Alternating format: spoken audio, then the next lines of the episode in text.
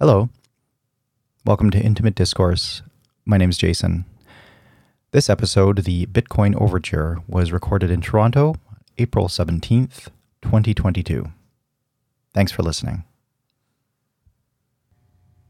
Hello, everybody. Um, welcome to Intimate Discourse.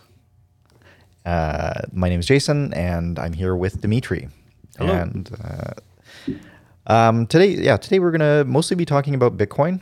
Uh, and um, in its various, I, I'm not really sure where uh, our conversation is going to go. Um, we, I guess we want to touch on, you know, what it is, and uh, it's hard to gauge whether this is something that we want to um, have any sort of assumption of like prerequisites uh, to listen to. And I, I think it's best if we just kind of go in, like, uh, you know, pe- people listening to this might. And probably will already know a lot of this, but um, we're just going to do a bit of an overview and uh, then move from there and um, just sort of see where the conversation takes us. So thanks for joining us. And um, how are you doing today, sir? Me? Fantastic. Yeah? Yeah. You sound fantastic. Yeah, thank, oh, thank you. Yeah, yeah. And look fantastic, well, if I can be honest. Again, yeah. Um, so, uh, yeah, I, I'm not sure. Where do you want to start here? I think, um, like... Should we go into the, the what is Bitcoin? Like, you know, everyone's obviously heard of it, and uh, well, um, yeah, we could start with the what is Bitcoin, and then Hal will perhaps convince me why I should really care. Okay, yeah. So we're coming at it from a couple of different perspectives. Yeah. Like you, um, you've, I, you know, I think you've known about it for a while, but you haven't really yeah. done much research, or yeah. and you don't own any Bitcoin, probably. Nope. Um, and uh, the Yeah, I've I've been I, I would say I've been really into Bitcoin since twenty seventeen, um, which is when there was a big you know bull market thing. I was actually into it just before then. Incredibly, I didn't profit from it. Like I almost had to um, you know uh, go out of my way not to make any money out of it, and um, just some poor decisions uh, led me to not not make anything out of it. Um, But uh, yeah, I'd heard about it before then, um, but I never really, you know, I never minded or anything. Like there was like, um, uh, you know, I, I knew people who would mine, like, you know, the SETI, mm-hmm. or not mine, but they would use, they would run programs to search for, you know, extraterrestrial life or crunch prime numbers for like, you know, um, NASA or whoever it is, but use their computing power for that. But I don't, I don't think I even knew anybody who mined Bitcoin. Mm. And um, well, if I did, maybe our... Our mutual friend uh, from university might have. Yeah, I, I don't know why I didn't get into it because I heard about it early. Um, I love technology. Always been into technology. Yeah. I love digital uh, banking. I use it all the time. Uh, yeah, I even use primarily Tangerine, which here in Canada is Canada's only direct banking. Like they have no physical locations, and I right. feel totally secure with that. And you know, even before they were backed by Scotiabank, you know, when they were just from the Netherlands, I believe. Yeah, so I've been using them since orange. the nineties, to be quite honest. Yeah, I just for something about Bitcoin, there was sort of this wall, mental wall. Like, what is this? How come there's no physical representation whatsoever? Yeah, like a building that if I have a problem, I can walk into and say, "Please help me." Yeah, I, I think, think that might have been the hurdle that just uh, you know, because money's hard to come by, so you you definitely want to take a chance, and of course, risk and reward. The more risk, the more reward. But for this, for some reason, and I was living abroad too for about a decade, I didn't have time to really research this thoroughly. Mm-hmm. And by the time I got around to it, it kind of felt like the boat had passed. Yeah, it felt uh, in twenty seventeen, funny enough, when I first started getting into it, and I, um, a friend of mine sort of, well, we both sort of mutually got into Ethereum at the same time. And Ethereum was like trading at eleven dollars at that point. And um, I, I started, I was... I, I looked at Bitcoin and I was like, oh, it was like five hundred bucks or something. I was like, there's no, I mean, I've lost, I've missed the boat on that mm. one, like in terms of investment. Um, so I started, uh, I was like, you know what, I'm going to wait. I'm going to do this right and not like take out a loan or anything. I'll just save money and I'll start putting money into Ethereum. And then it started going up and going up. And finally it was like, you know, thirty-seven dollars, forty-two dollars. I'm like, I, I basically missed the boat on this now too. Mm. Um, so I'm like, you know what though? I, I had that, you know, I just had like FOMO. So I was just like, I started buying it. And I had quite a bit of Ethereum at one point, and um, and then it started going up. And uh, um, I won't get into the absolute tragedy of what happened uh, throughout my life in that year, but it was, uh, I, suffice to say, I, I, I did have a lot of Ethereum, and I even got into Bitcoin, and then it just the. Um, I started getting a little too clever with my trading, and mm. clever I'm using ironically. Yeah. Uh, and and it just, I just, um, I lost, uh, uh, you know, I lost everything that I put into it.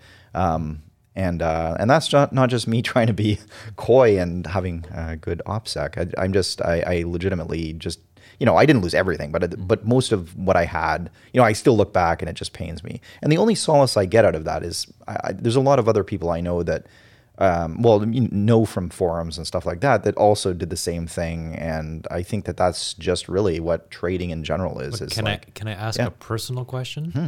Did you go negative or just close to negative? I well, I went negative. negative I mean, I yeah. I did, you know, put money in that never yeah. came back, okay. like for sure.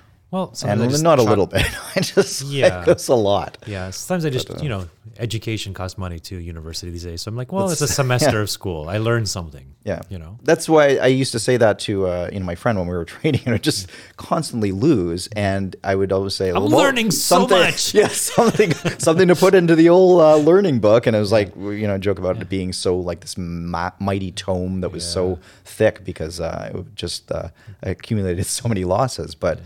Anyway, that's really one side of it. The whole trading thing is like, I, I think, you know, I mean, certainly that's, I, I could talk about that all day because it's, it, I still, I find it interesting and it's, uh, it's fun to do. I, I think I've learned a lot as a trader. I mean, I don't, obviously I don't do it professionally, but I do like on the side, I like to trade a little bit, but it's much smaller amounts now. And, um, uh, but I, but it's a separate thing from really what Bitcoin is. It should never, um, I think it, it is a uh, profound, um, shift in how society can deal with um, value. And uh, I think that that's really the critical thing, not to mention the technologies that are emerging from it. Um, like the whole idea, the blockchain, like the this uh, monumentally genius idea of um, having decentralized consensus, which is, um, you know, there's certain ideas that come along that are just transforming to society. And it's like, how did nobody ever think of this before? And uh, well, Bitcoin is one of them,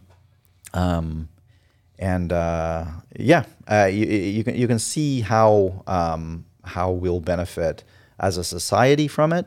You can see how I, I mean, I think it's incredibly important in terms of almost as people taking back uh, financial ownership from um, you know, governments that have been, I think, fairly careless with um, with money. Um, Um, not to the same extent that I was in twenty seventeen, but fairly careless with uh, the people's money to the point where we have, you know, outrageous debt uh, sort of across the board. And um, I think this is I think this is sort of a chance to, um, if, if it's done right and, and Bitcoin is sort of rolled out properly. I I don't I wouldn't say it's inevitable, but I do think that if we if we play our cards right, this could be a really solid financial um, basis. Uh, for the future of would it would it remind you of in human evolution of times like where we were uh, you know pre uh, agricultural phase where we were hunters and gatherers and now you're just mining mining and gatherers, let's say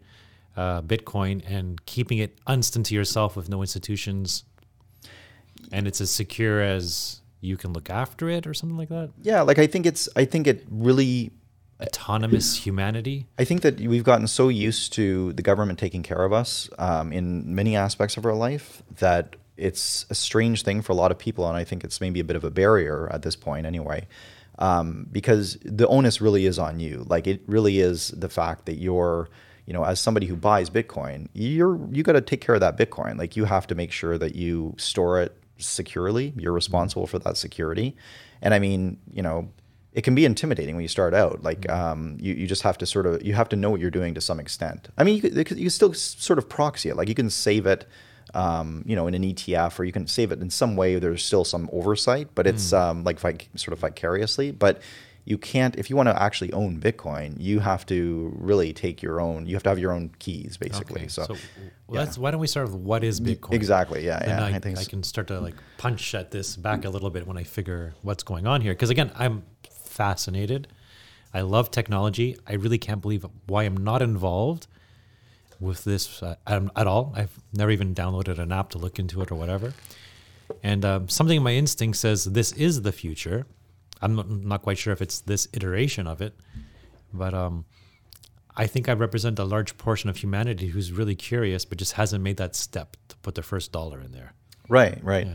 And it, yeah, and it, and it is, um, um, yeah, I, I, it's difficult to, it's a bit of a barrier. It's it's technologically complicated, but it's it can be, I always think of it like you can sort of get out of it whatever you want. If you just want to own some Bitcoin, it's easy to buy Bitcoin. Um, you know, you can go to buy it through Coinbase or whatever. I think there's some Canadian, uh, you know, um, uh, there's various exchanges that you can actually, you know, just basically deposit money. Then you get um, some Bitcoin in return, and then you can store that on a wallet. There are how-tos on wallets, all of which I can explain. But uh, just to, but you can you can also get a little more into it. So you're actually doing what you should do with Bitcoin, which is kind of owning it yourself, protecting it yourself, and uh, and also I'll sort of step through a yeah, bit of the how-to. I have a lot whatever. of questions. I'll Good. I can think of to sort of um, conceptualize it would be to thinking of, instead of thinking about Bitcoin as a thing, think of the fact that you would have an account, and the account can be like your home address. So say you have one home,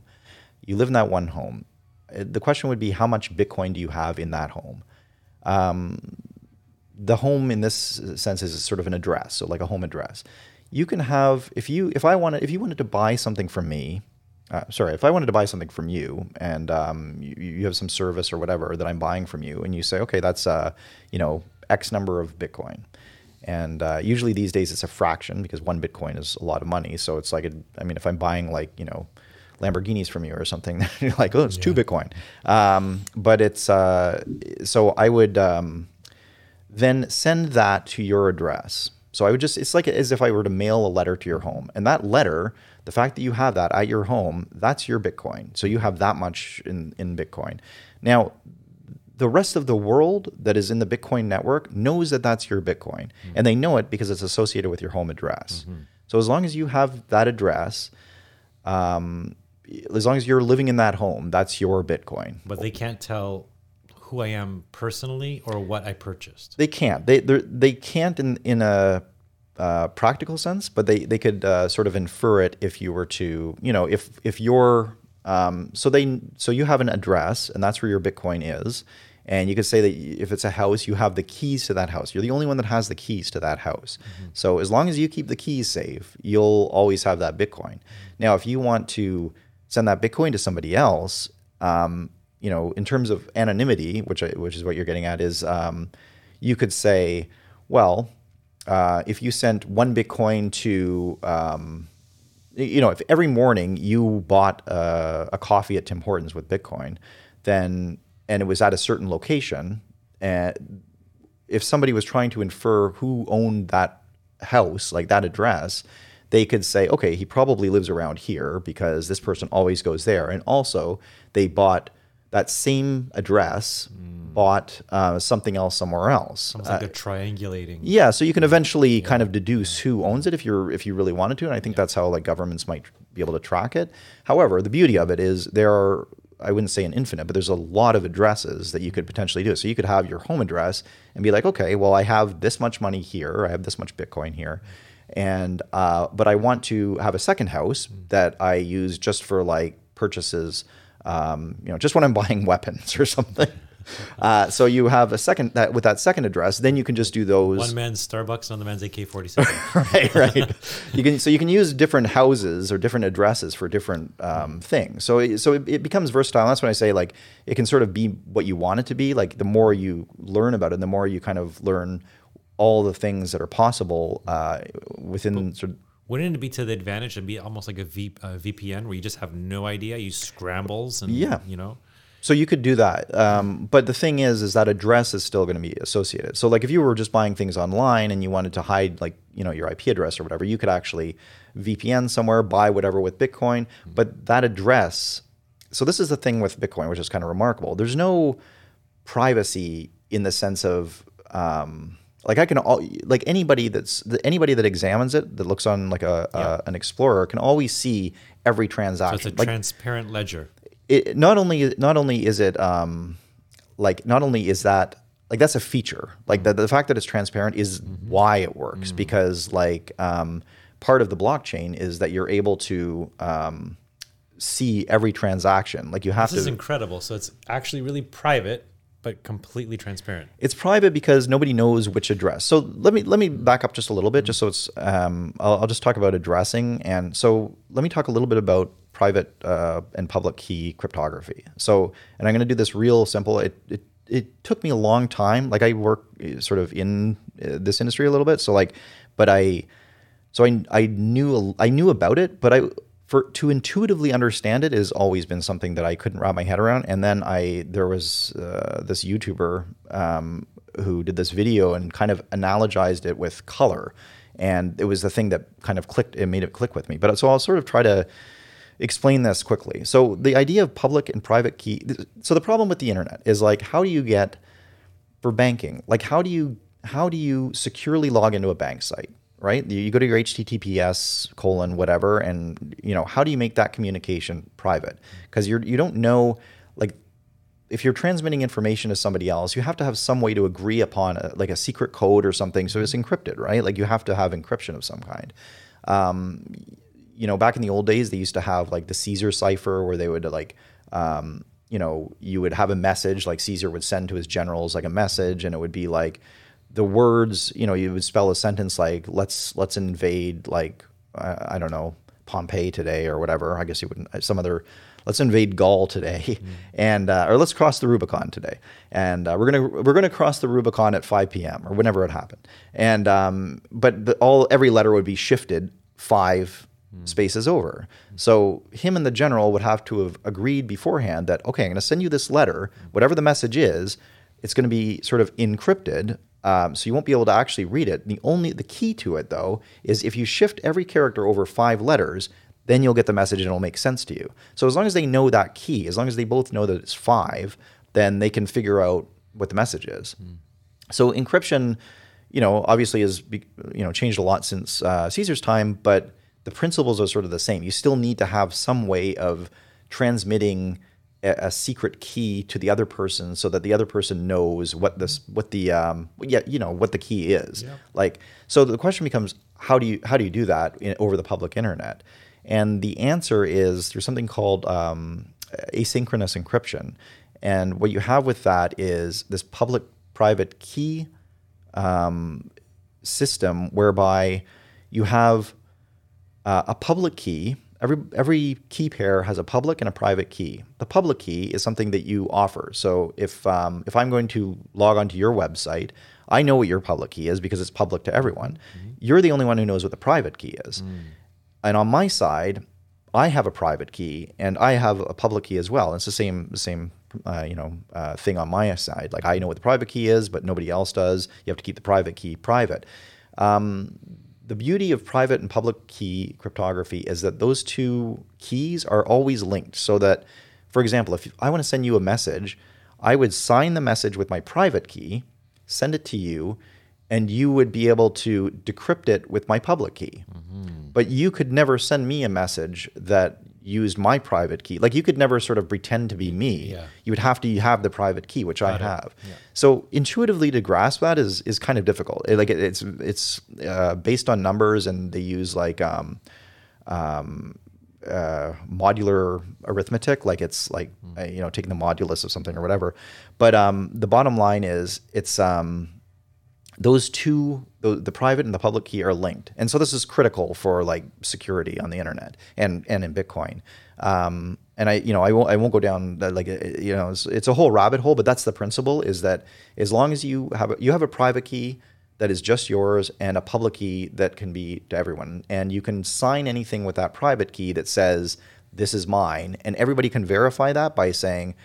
It must be his because the public key matches. Mm-hmm. How does this apply to Bitcoin, uh, this public-private key cryptography? Um, it's the same principle. Like you have your home address and everybody knows your home address. Like you want, I want to send you some Bitcoin. I know what that is. That's your public key. Um, and if you, but if you want to send Bitcoin to somebody, you have to use the key, like the key to your house. We'll call it, that's your mm-hmm. private key. And you have to sign it with that. And that you're then able to, um, use that to to um, make your trans. Basically, people can verify that that is sent by you and you alone, and that's why you're able to transfer the Bitcoin and nobody else can. So it's all, it all relies on public, uh, public private key cryptography. And uh, that trick was really leveraged by like Satoshi Nakamoto uh, to to develop the first white paper for Bitcoin, or the and white paper for Bitcoin. Has anyone really breached this sort of no, digital that's handshake of sorts yet? So, or? yeah, like, so there are more um, aspects to it all, but um, yeah, I mean, if anyone ever did break this cryptography, like it would be um, the end of modern like technology. So, mm. I mean, there are... Um, uh, using so like um yeah like everything uses it online now, like every you know H T T P S anything is is using the same underpinnings of this. Yeah, so it's no less secure than what we're already doing. No less secure than we're already doing. And and the reason that this all works is because the numbers that are being used to make these to develop these uh, key pairs are so large that um like, you know, it's been compared to, I, I don't know the exact amount, but it's sort of like around like the number of atoms in the universe is the number of key pairs there can be. So you can always say, like, you could sit here and be like, okay, I'm going to keep, because you can guess these keys, right? Like it, it can be like, I want to just sit there on my computer and keep guessing, a, and just say like a, use a private key and s- keep checking to see if there's like any, mm. any Bitcoin stored in this account. And you can keep doing it, but it's like, Um, at least with our com- uh, computing power now, like infeasible that you would ever find anything statistically. So um, like you you could technically have all the oxygen in the room just congregate into one corner and you just choke to death, right? It's just so infeasible that it wouldn't happen. That's awesome. Yeah. So like, um, yeah, it's pretty, I mean, it's a pretty revolutionary idea and it's it's beautiful. Like, I mean... Uh, and, and, you know, I'll tell you more about the proof of work and stuff like that. Like it, it's it's the way it was designed to achieve this decentralized consensus. And, um, you know, I don't know if I should go there next or if you... Uh... No, no, you're explaining what it is. But like, okay, that's the encryption sort of mm-hmm. safety net, at least one up probably of many, many elements to it. But so do these Bitcoins like reside on my phone or in my wallet or in some server somewhere, or like how do they actually, where do they live? Right, yeah, good question. Like it, and you know, because there's always stories of people trying to rob a, a Bitcoin yeah, A T M. And where are so. they robbing them from? Yeah, yeah. Um, so there's the, yeah, there's no physical coin, and um, I, I just, so it's it's a decentralized ledger, really, is what it is. So what it is, what the I'm going to take an even further step back and just just use the term blockchain. So what the blockchain is in general is a series of transactions. So like you have your home address, I have my home address, you send some Bitcoin to me, that's recorded as a transaction in one block on the blockchain. Mm-hmm. There's usually a bunch of transactions yeah. like recorded in the blockchain, uh, in yeah. each block. Yeah. Um, and then once that's complete, um, it another block goes below it, and that block will use the hash of the block ahead of it, okay. along with a couple of other things. So it's, it's so or sorry, that's how it. That's how the second block can kind of prove that the first block existed. So, um, but all this data, just yeah. just to really step back, really simple. So mm-hmm. these are transactions that are being made between devices globally.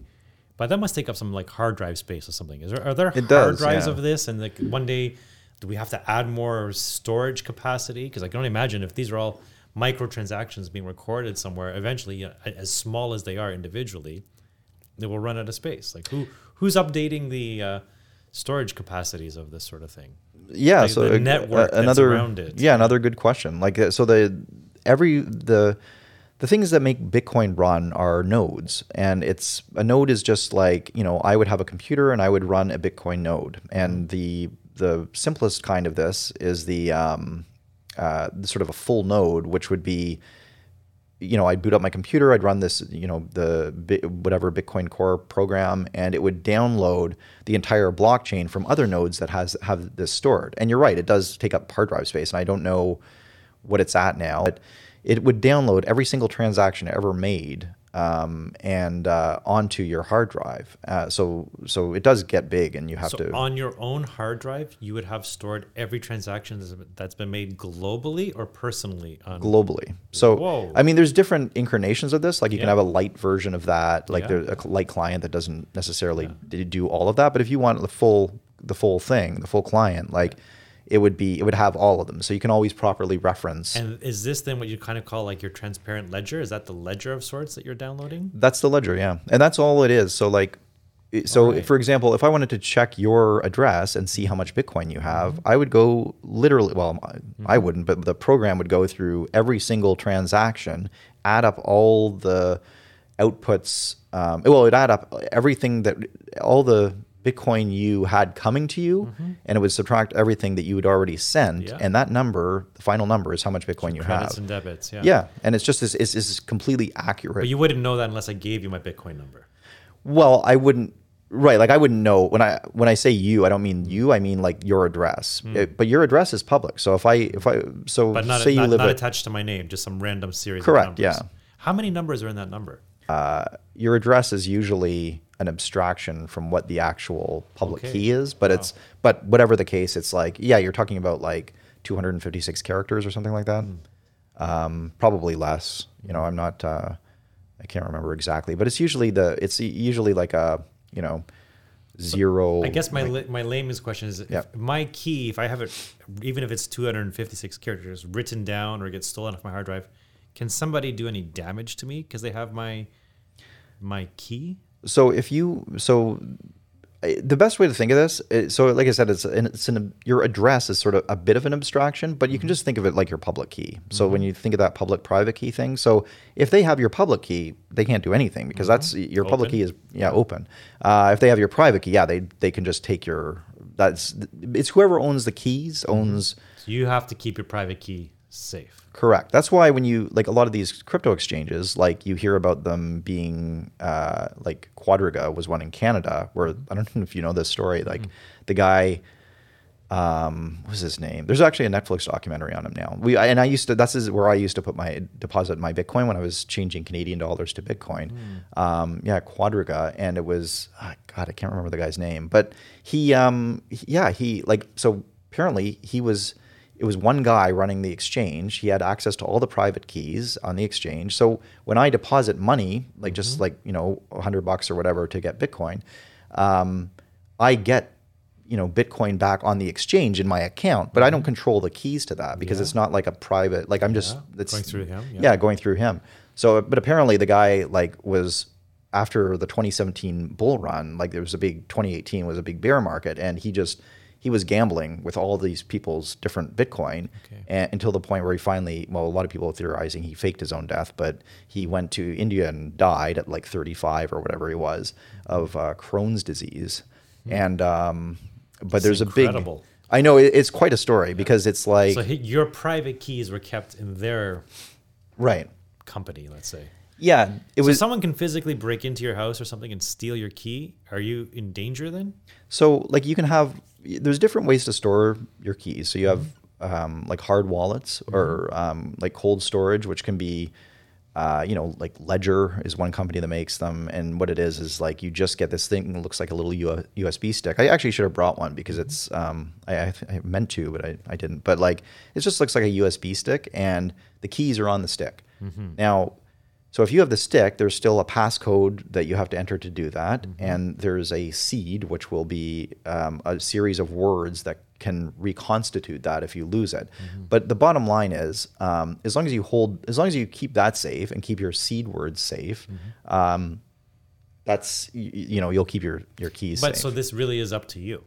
It is. And this is where the problem comes, because I think for Bitcoin to be really mainstream, uh, there needs to be a little more...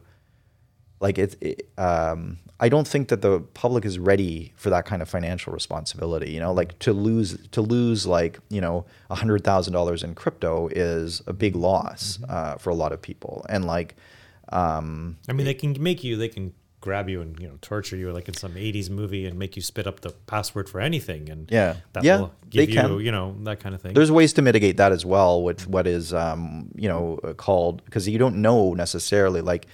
Um, you, you know, you could you could do that, and I could say like, "What? Well, I don't have any money on there," and they'd be like, "Okay, look here, here's my account," and you, it, it's like you would have the hidden account that would have the small amount of money, oh, and then you would have your wow. secret account, which they wouldn't be able to know. So yeah. it's there's there are sort of ways to mitigate that as well. But yeah, I think more a more dangerous thing is that people would just forget what their seed was, or they would write it down and lose the paper, or like.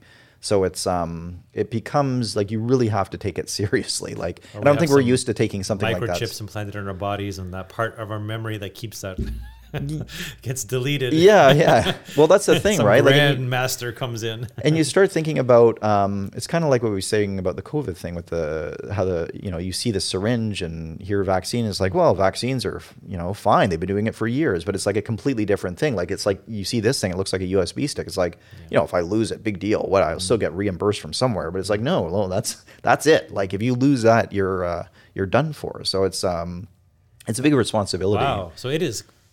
Yeah, it is. Talking about, you know, the personal responsibility, it's like the top, you know, I, like.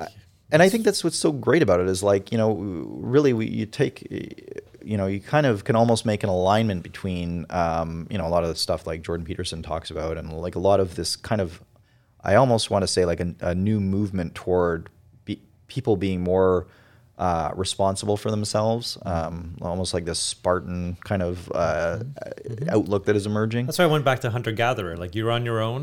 You yeah, know, and just, yeah. There's no, there's no uh, governmental infrastructure around you. No roads, no pathways, no Roman roads. You know, you're just on your own in the woods with your U S B stick. Yeah, and I, I mean that sounds lovely. And for people that I that are really big, um, sort of libertarian-minded, I think that that sounds like a utopia, but. I don't think that mainstream, I don't think, think the mainstream is ready for that. I don't think that we've been conditioned to that. And I think mm. it's almost going to take generations before um, that becomes uh, something that everybody's doing on a daily basis. This could become so important to your your um, financial well-being, obviously, which you know in turn is your, your life. That then people will be asking greatly, like, "Oh, I, I need this microchip implanted into me, then with a U S B code to this." You know, yeah, I don't maybe. want to. You know, just, yeah, I yeah. want it on my person wherever I go all the time because this is my life. This is the money for my kids, my mortgage, everything else. Sure, please, that's interesting. Yeah. Put it in my arm. I don't want to lose this. Right. Yeah, that's another way. I guess if they don't get you the one way, they'll get you the other yeah, way. It's like, like you know, we'll can, get the libertarians I almost, too. I don't like the microchip, but I think I'm liking this one. Yeah, yeah. No, I, you know, it's funny. I'd never even thought about that before, but that's a good point. Well, it's super important to you. So you want it on your person. You don't want to keep, where did I leave it? Did I told my wife this? I code that? I got dementia. I don't remember my numbers. Any, you know, all the other things that could break down along the way. One time I... um. I forgot the password to something. Like, I don't know if you have, like, I, I keep a lot of my stuff in encrypted files, but it's like, um, and it's just, I've been doing it for years. But like one time I forgot, I could not think of the password to something. And it was, it was like a TrueCrypt. They used to have TrueCrypt. They don't, I don't think they make it anymore. But like, um, it was like, you, you just, you wouldn't be able to, there was no hacking it. Like it was like either I would, if I, it was all, and I always knew it, if I forgot the password, this would be like lost. Mm-hmm. So, and I had so many things on there, like pictures and everything. And I was like, I couldn't remember the password. And I was like, it was like, probably, I don't think I've ever felt worse in my life than, than that moment. Cause it was like, I knew it was so important to me. The but stuff that was on there. You would have wanted a chip in your hand at that moment.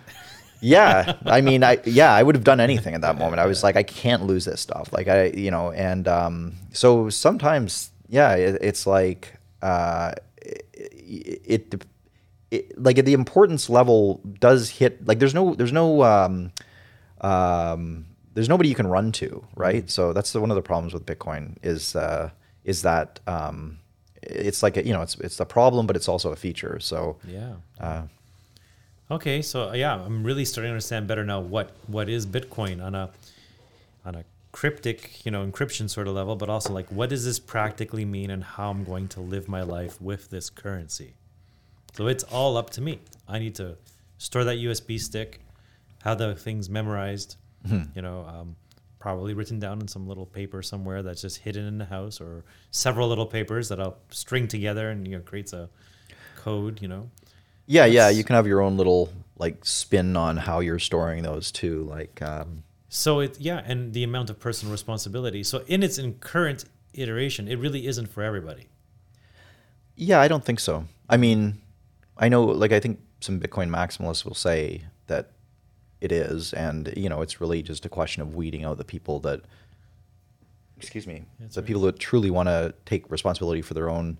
you know, we don't let someone drink in the States until they're twenty-one, or, you know, drive a car, yeah. or, you know, sixteen. There's got to be some sort of a, you know, you got to get your tested for your um, your driver's and dr- driving abilities after the age of eighty all the time, because you don't know if you can still do it. Like, there's going to be like some cognitive, you know, like um ca- capabilities on you that you have to look after this.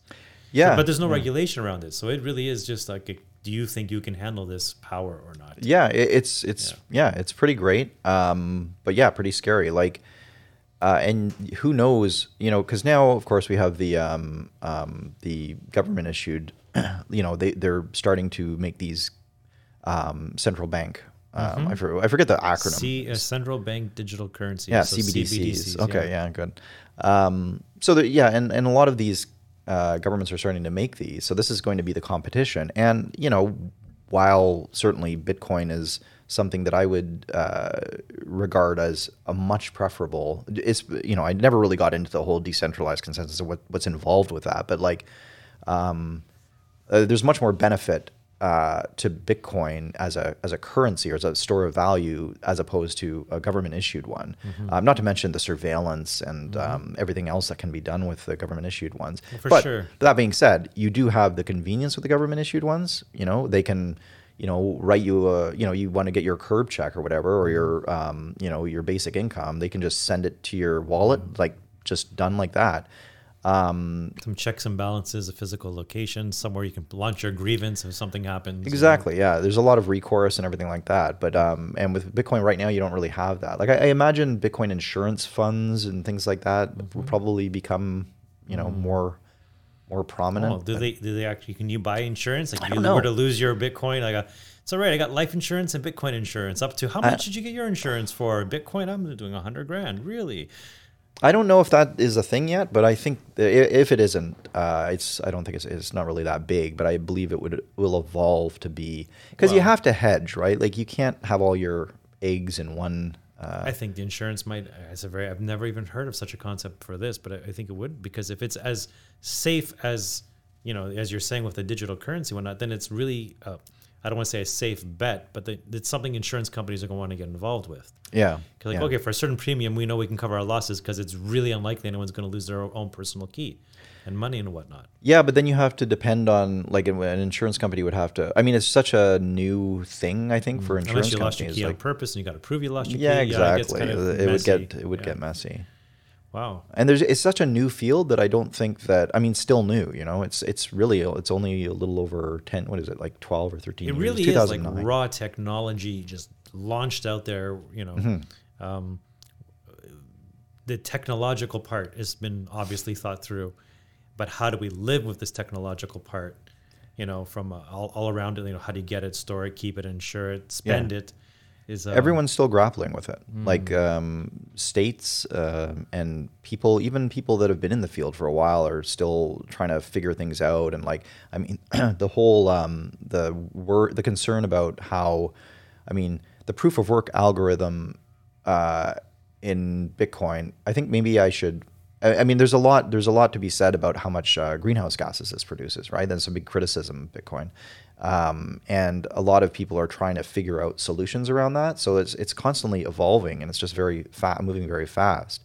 Um, but I think I should maybe quickly explain the the proof of work uh, algorithm because sure. it's what makes it so.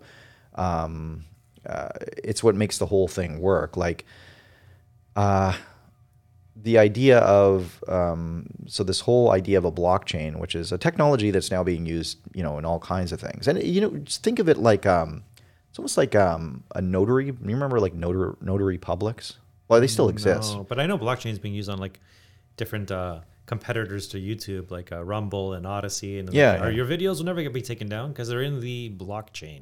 Right, right. Oh, yeah. So they're, it's like a permanent record. Like the more blocks that exist on top of, so if you think of it literally like a chain of blocks, um, it's better to think of it vertically actually because you think of the ones on the bottom. Uh, actually, there's a really good analogy, and I don't, I don't want to sort of steal somebody's analogy. It's like um, um, Anthopoulos is um, a big, speaks about Bitcoin. He's written books on Bitcoin and everything, but like he describes it as a glacier, and like you know, at the very top of the glacier, you might have a, a winter or whatever. So like you might get a little bit of rain, you might get like some snow, and it might add to the glacier, it might take away, you might get it completely wiped away. Um, but it like the surface layer, anything could happen, but the further you go down the glacier, the more permanent that stuff is, right? Mm-hmm. Like, so you get like, you know, and at the very bottom, you can even look at the the ice, like in really old glaciers, and be like, oh, so this is what happened in like two thousand B C or whatever. Mm-hmm. Um, it's sort of like, they're not two thousand B C, I don't know, whenever ice ages happened, it's like my geological time is all off. But um, but it's the same thing with the blockchains. Like the ones that are the very early blocks are, you know, immutable. Like you can't you can't change them. And in fact, even like, it's usually like six blocks. So every ten minutes, roughly, there's a new block that's added to the Bitcoin blockchain. Um, other blockchains may differ, mm-hmm. um, but with the Bitcoin blockchain, it's every ten minutes. So that means that every ten minutes, some some Bitcoin miner, and this is spe- running special software to mine Bitcoin, um, has solved a computational puzzle, has proven to the world that it has solved this puzzle, and their block, which means all the transactions that they've included in there, is the official next block that goes into the blockchain. Mm. So, you know, there's other, like, so that means that all the nodes, all these Bitcoin nodes in this decentralized network have all agreed that this block is going to be the next one. This guy solved the puzzle, because it takes a lot of computing power to mm. solve that puzzle, um, but it doesn't take very much computing power to verify that the puzzle is correct. Mm. Uh, uses like um, hashing technology, so like um, or hashing algorithms. So and this would be a single individual doing this. So what usually happens, like in theory, that would be what it would be. It is actually it one. Can be, yeah. Well, it is one. It is one computer that is solving that problem. Mm-hmm. That only one thing can solve the problem. But um, what happens is these these people join what are called mining pools. So they all. It's all statistics, right? So eventually, like, it's really hard. If I, if it was just me sitting here on my laptop, like in theory, I could run, you know, a mining program on my laptop and keep mining away. And there's like maybe a one in like, uh, I don't know, I can't think of a really big number, like Google tillion, like, I don't know, like just a really, really slim, m- microscopic uh, chance that I would ever uh, actually be the guy who mm. next built the block. Mm. So if you have, but you're, if you're in a pool and you're running specialized equipment, uh, you, you know, um, you use ASIC mining chips and stuff like that. But like if you um, are part of a pool, the pool as a group, maybe there's like, I don't know, you know, a thousand miners in a pool, for example. Um, whenever any of them uh, solves it, it just kind of goes to the pool fund. And then roughly, you know, every once in a while, you'll be getting this small, they sort of average out how often they're um, they're going to achieve the Bitcoin reward, which is, you know, every time the block is. This stuff's getting away from me now. I know, I know. Yeah. I, I, it's hard. It's hard because there's so much to it. And I'm, uh, let's just say, let's just say this pro- proof of work algorithm yeah. that that happens among the miners. We said every ten minutes. Every ten minutes, a new block is added to the blockchain. It's, but, oh, added. But these are people that have started from years ago trying to solve that one block. Nope. Every nope. ten minutes, a new puzzle is presented. So it's oh. it's a it's a puzzle each time. And, and who creates this puzzle to be presented? The puzzle is, all it is, is it, it gets into the weeds, right? Yeah. So it's hard to, like, so like this puzzle is, um, it, it's a hash of, so a hash is, you take a bunch of information. Yeah. So say you wanted, say you had a book yeah. and you wanted to, you're like, how can I represent this book uh, to be a, a two hundred fifty-six bit number? Like, I just want it to be two hundred fifty-six bits. Okay. So you, there's an algorithm that will do that. And okay. it'll be like, this will always be for this book. Mm-hmm. This will always represent this book in two hundred fifty-six digits. So for each object or collection of things, there will always be a two hundred fifty-six bit um, representation of that. And it's always the same. Um, but if you change one word or one letter or one punctuation point in that, it's a completely different two hundred fifty-six. Sure, of course, yeah. So that's hashing. Yeah. So that is, um, that's what's happening here with this puzzle is you're basically, you have your, you have your, um, information, yeah. uh, that you want to add in, you have your book or whatever, mm-hmm. and you're just changing one thing yeah. each time. And what your the goal is, is to get the first eight or seven or six digits of that hash to be zero, zero, zero, zero, zero, zero. Mm-hmm. So it's really hard to do because it's very hard just randomly to come up with that many zeros in a row, but you have so many people doing it so quickly that like eventually it, in on average, it's always ten minutes Mm. That's the Still amount of time. Way too complicated for me. Right. Yeah. I know. Yeah. I am saying so it and what, I hear so that it. What, does this computation, this riddle, come out from some centralized source?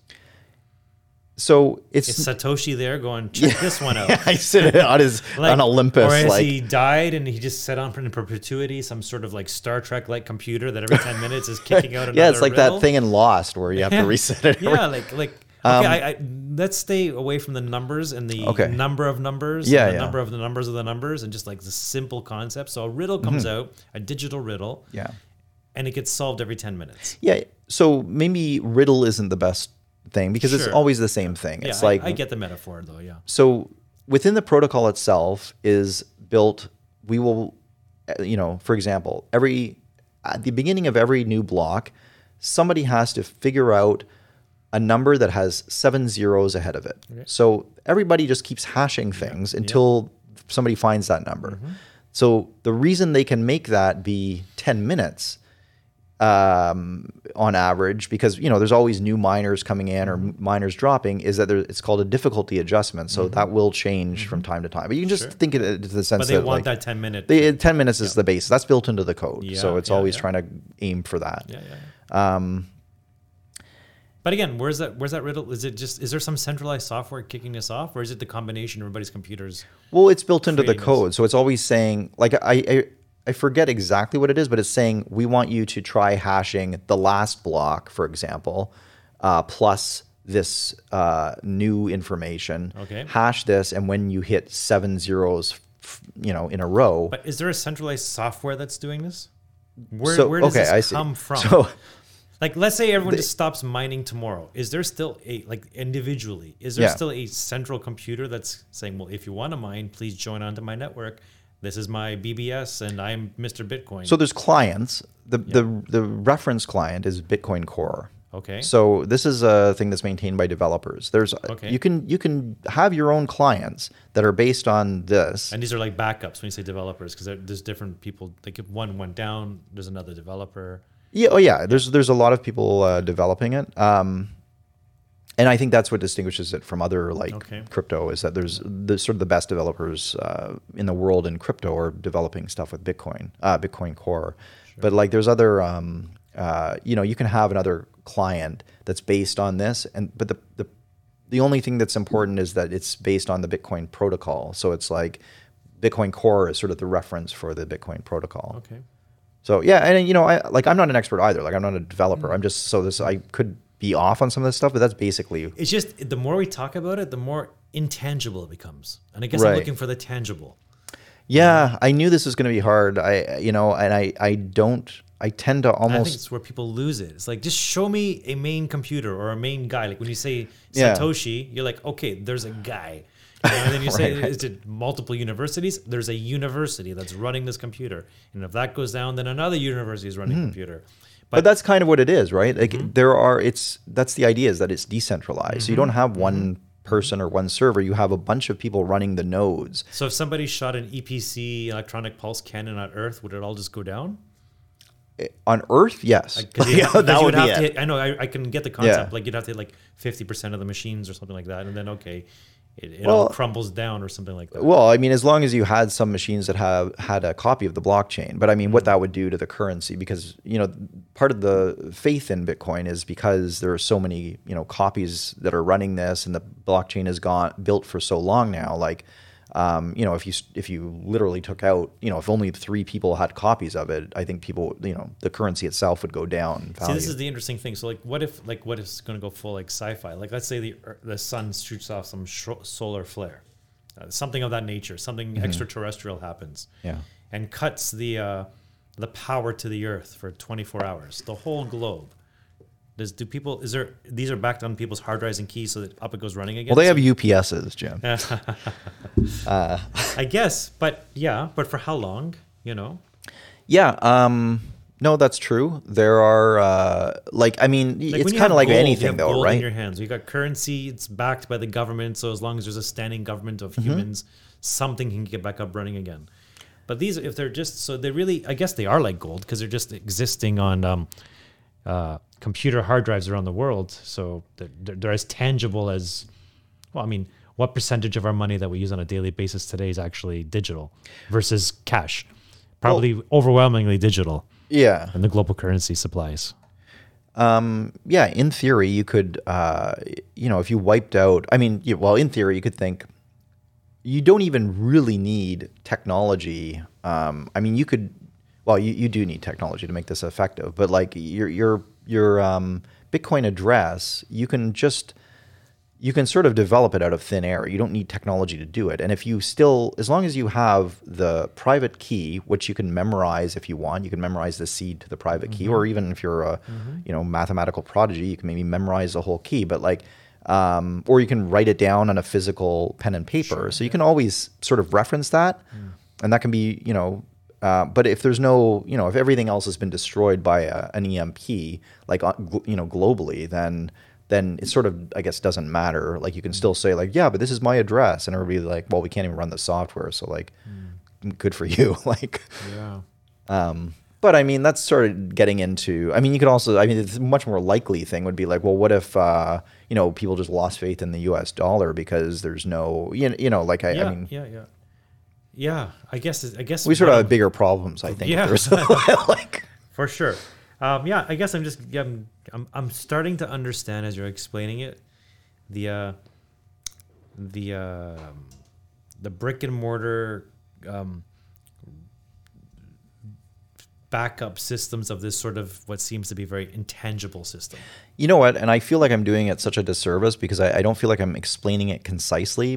Because the, the truth is, you really don't need to know much about it. Like, hardware wallets are becoming more intuitive, and you don't need really that much expertise. Yeah. You just have to sort it of become second nature after a while. Yeah, yeah, and I and I think that it's uh, you know I you don't necessarily no, need to know why it works. Like, like it's in layman's like, terms, my father will look at my iPhone and see me tap, you know, uh, to buy a sandwich somewhere, and just hmm. think that's magic.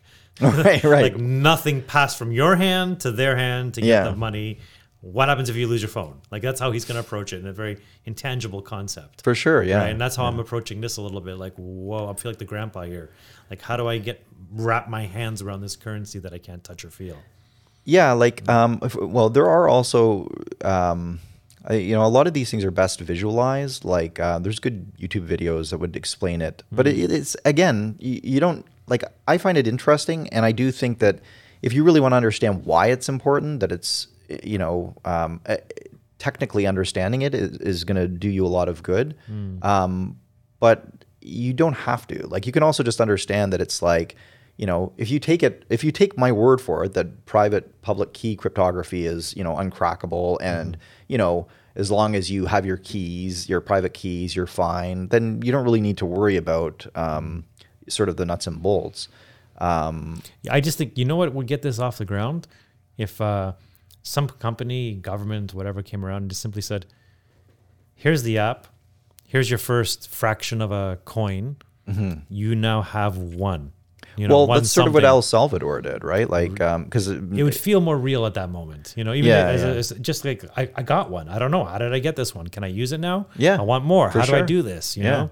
Until you have that one first step, it just seems like that, that wall is big for the average person, that hump yeah, to get over. You need you know? It's like you need the financial incentive to want to learn about it. And just to see it show up. Like, yeah. you know, it's like, I don't know, when your first email landed twenty-five years ago, like, yeah. wow, someone well, just actually wrote me from the other side of the world and lands on my screen. How did that happen, right? The um, uh, they actually have, so when a new, so for example, like when a new crypto sort of drops, like somebody's like, I, you know, and there's so much, so many scams out there. Like I, you know, um, and I think there are some viable, like, you know, a lot of people who are, you know, it's called Bitcoin maximalists, people who just sort of think Bitcoin is the one thing and everything else is uh, called a shitcoin. Mm. Um, but it's, I think there are some good ideas out there. I think Ethereum is a good idea. Uh, like I don't, I don't know enough about it technically, but like the idea of smart contracts and, um, Uh, like there there are interesting things that you can do. Like you read some of these white papers and it's like, oh, that seems like a good idea. Like mm-hmm. decentralized storage, like decentral, like there's a lot of things that make sense that would,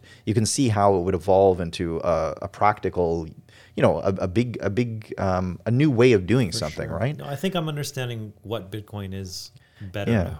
Yeah. So, uh, so anyway, but I was, a lot of times the, the incentive to use these new coins, they'll do what's called an airdrop. And it's like, as long as you're on, for example, the, if you have any Ethereum, you will then get, so if you have two Ethereum, you'll then have two of this new coin as well. So you're like, okay, I've got two Ethereum and I just got, suddenly got this two mm. new coin, which maybe has no value right now, but mm. it makes the, it generally makes the value go up. And you're like, like you just said, like, okay, what can I do with this new yeah, thing? And it yeah. incentivizes you to sort of learn more about it.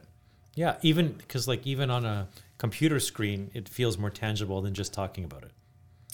Yeah. Because you're yeah. just like, this is mine. I actually have this. You know? For yeah. sure. Maybe I should have brought in, I mean, it's not a visual no, no, podcast just, either, so it wouldn't really benefit our listeners. But like, you know, to see, you know, you put in your ledger and you yeah. see how much you have and you see it syncing with the blockchain yeah, and everything. Yeah. You're like, oh, okay, cool. Like that's. Something's happening. The yeah, wheels are turning. Yeah.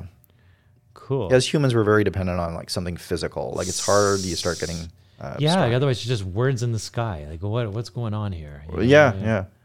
Divine timing of sorts. As we're as I'm grappling with the whole intangibility, and uh, you know, what is a Bitcoin? And I can't touch it, feel it, seal it. But if I maybe see it on a screen, or if everybody got one free token of a fraction of one, they would be like, oh, okay, I'm really excited about this. It's I got something on the screen. I get many things on my screens, like emails. Or uh, I watch do my online online banking, or you know, take a picture of my check and it gets deposited. So it takes the ta- tangible and turns it into something intangible almost. Yeah. But, you know, you can get it out afterwards. I just sort of had the reverse happen as we were chatting here, and I run a store and I just had an uh, an online order come in for things that we sell in the store from a person I've never seen before. You know, it just um, I know the money will be put into my account, which I never I've never met the person, never touched their money. It goes into my account. But then off goes the physical product that they bought, you know, will be delivered to some some uh, destination that I'll never go to in person. Yeah. Like it, it's quite something how things just move around you and they sort of oscillate from tangibility to intangibility that you just, and there's a certain concept. Inevitably, everything has to become tangible because you need, you know, materials to stay alive, whether mm-hmm. it's to buy a house, have a car, have food, uh, buy, put clothes on your back.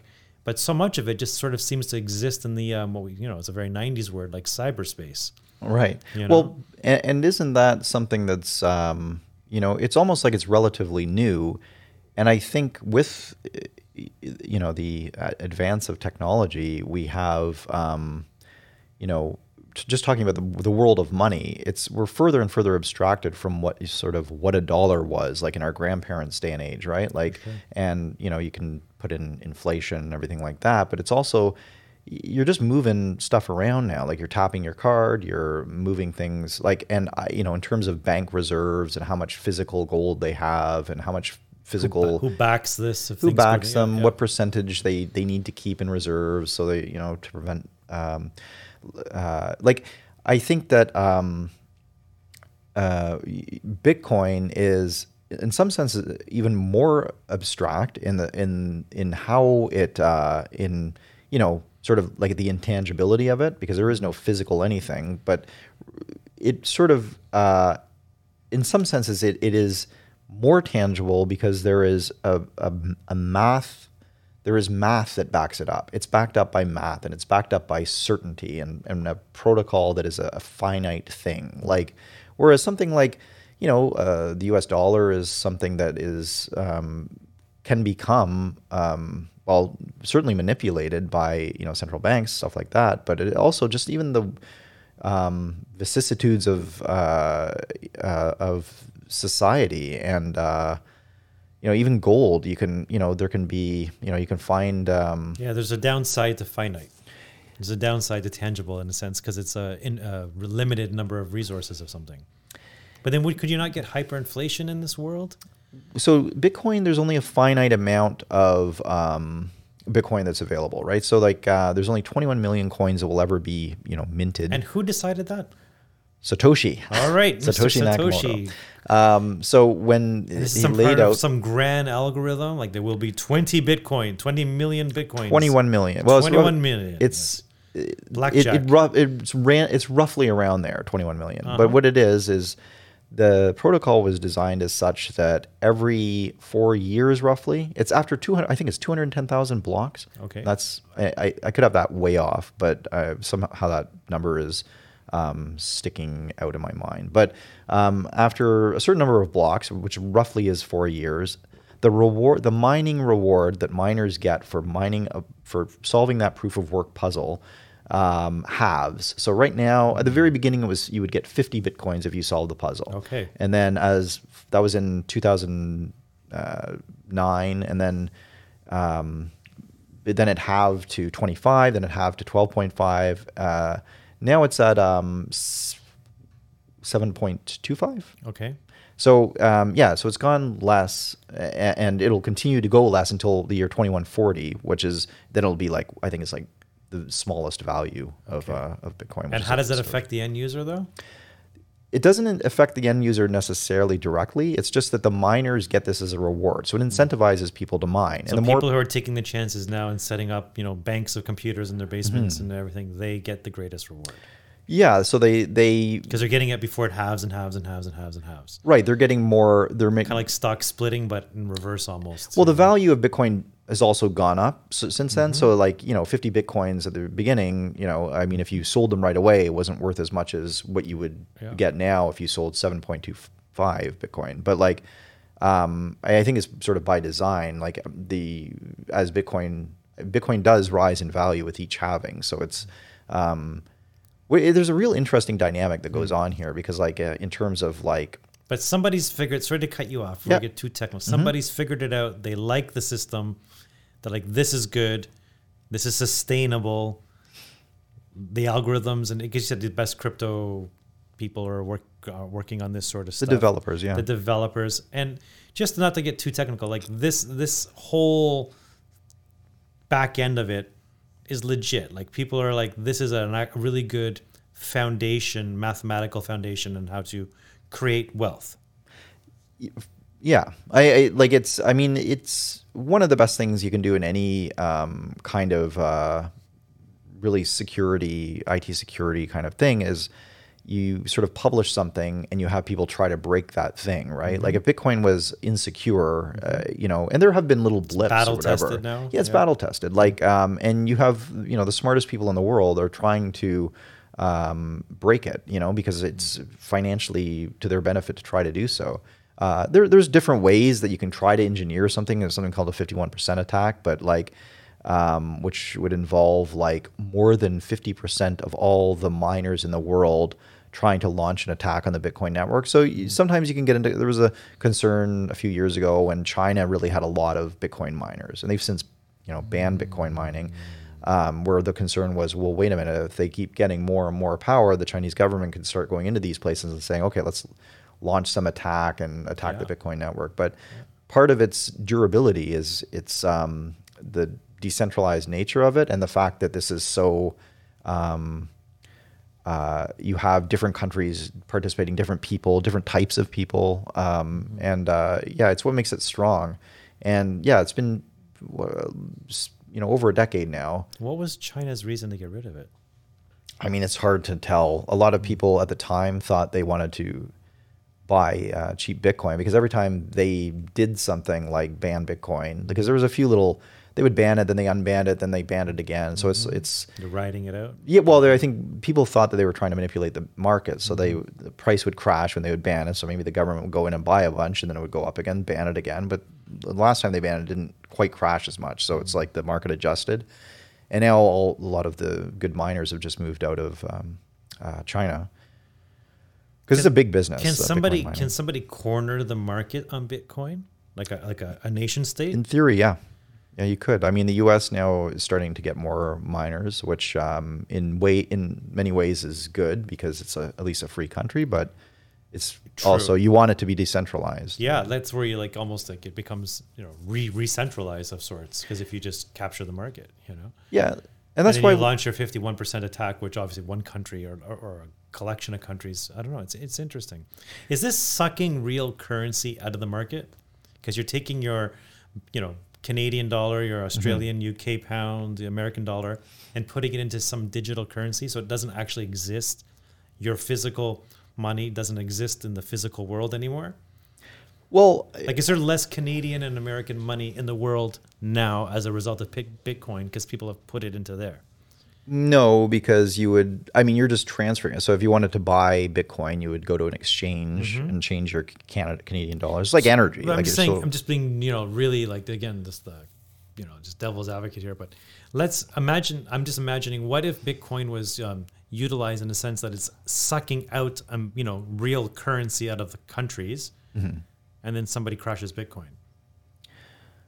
Well, I know you're going to say from a technical point, it's really unlikely because it's decentralized and who has a single power to crash yeah. anything? You well, know? It's not like a fifty-one percent attack, uh, you know, and I, again, I, I'm just wary of getting too much into the details because it, it just gets, you yeah. know, I hear myself talking imagine, and it's like, yeah. nobody's listening to this, but like, um, it, it's not like a, a sure thing. If you have a fifty-one percent attack, it doesn't mean you're necessarily going to be able to recreate the blockchain and all those transactions that happened a long time ago are still safe. Like it would just take an overwhelming amount of computing power to be able to, if you think of the, about the blockchain as a sort of standing, like a tower or something, like the ones in the bottom or glacier, I guess, to borrow that again, analogy again, um, the ones in the bottom are uh, real, real safe, like just computationally speaking, like you would need like um, the computational power to reverse all those transactions would be uh, astronomical. But um, but yeah, fifty-one percent attack for the for the newer transactions, you'd be able to sort of possibly make a p- big payment to somebody and then reverse the payment. Mm-hmm. Um, th- those kinds of things become more plausible okay. with that kind yeah, of. Yeah, I'm really understanding better now what, what Bitcoin is. Yeah, it's the like it's the you know making the intangible tangible here. So and part of the worry or part of the interesting thing is you know as you know you talked about. Taking you know money out of the system, and like I think that's part of the goal. You know, Bitcoin is nowhere near that point, but like uh, you have you know the, the U S dollar, for example, like um, everything for the last, uh, I mean, at least I think since World War Two or whenever, it's it's you know things have sort of been denominated uh, in U S dollars. I, I think there's a point where they.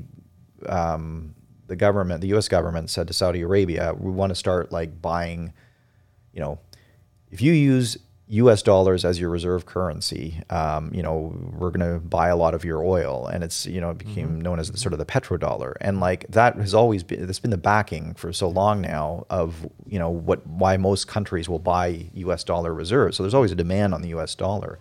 But as you see, more people transitioning to Bitcoin, and like I said, like I said, we're nowhere near this point yet. But it's like you you can see where there people lo- start losing faith. Um, you know, for example, like you have the situation in Russia where you have, you know, Russia invades Ukraine, um, and there's all these financial kind of threats made against Russia, and some are carried out. We're going to cut you off from SWIFT. We're going to uh, um, seize your foreign assets, and you start to see countries. Maybe become a little less like Russia had um, some U S reserve dollar, you know, U S dollars in reserve. Um, uh, I don't think they're going to have U S dollars in reserve anymore. You know what I mean? Like, I don't think I think that countries they see they see the behavior of like the U S when they start seizing these kinds of assets. And I'm not saying it's a good thing or a bad thing. I'm just saying like, you know. If you're a country and you want to have faith in something that can't be taken from you, maybe you buy gold, or maybe you buy, um, um, you know, oil, or you have a commodity like Russia has, you know, a lot of oil.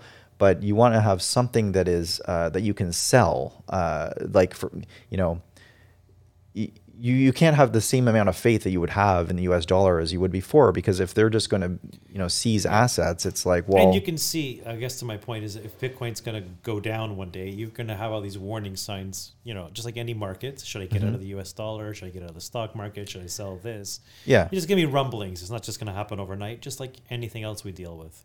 Yeah, like there can be some pretty wild fluctuations in uh, in Bitcoin, uh, but I, but it's because it's so new. So like... Yeah, no, uh, I'm talking when it's all, you know... Yeah, right, right. There, yeah. yeah, it'll become more stable as more people adopt it and as the years go by. Uh, but but right now, it's, uh, you know, you sort of see these transitions almost geo, like um, geopolitically where, like, uh, the, the well, El Salvador is um, sort of... Um, Bitcoin is, you know, uh, almost the equivalent of their national currency at this point. So, like, mm-hmm. um, you, you see big moves like that or, like... The, the seizing of Russian assets, and um, it, it really becomes this thing, or the, even the thing here with the Canadian truckers convoy seizing, um, you know, GoFundMe accounts and saying, yeah. you know, well, you can't do this because it's uh, you're supporting terrorism or whatever the pretext was. Just on that note, yeah. but did they, they did seize people's cryptocurrency through that? Was there anything like that at all? I know bank accounts, like yeah. actual bank accounts got frozen, but were there actually...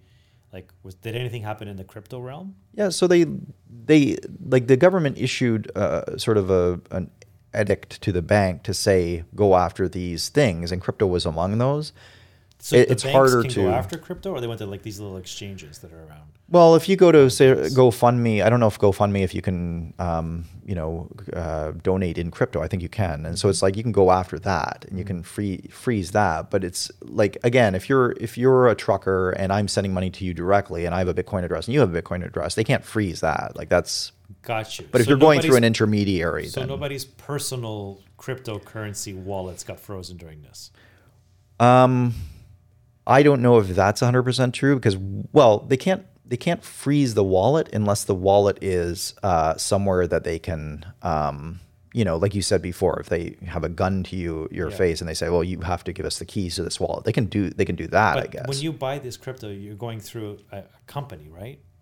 A lot of so time, they then put pressure on that company. Yeah, then? That they can do. So if you're buying through Coinbase, a company in the U S, so you can buy crypto there, and a lot of people will just buy it and they'll just store it on Coinbase, like in their wallet.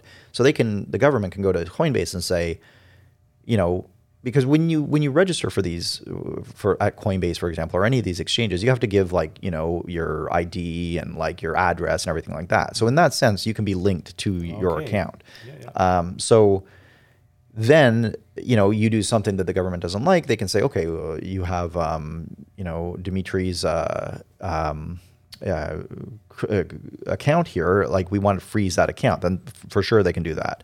Um, what they can't do is uh, if you have your own private keys and you don't store the your crypto on the exchange and you store it in your own wallet, mm-hmm. then um, know what's in your wallet, Dimitri, uh, or whatever that is.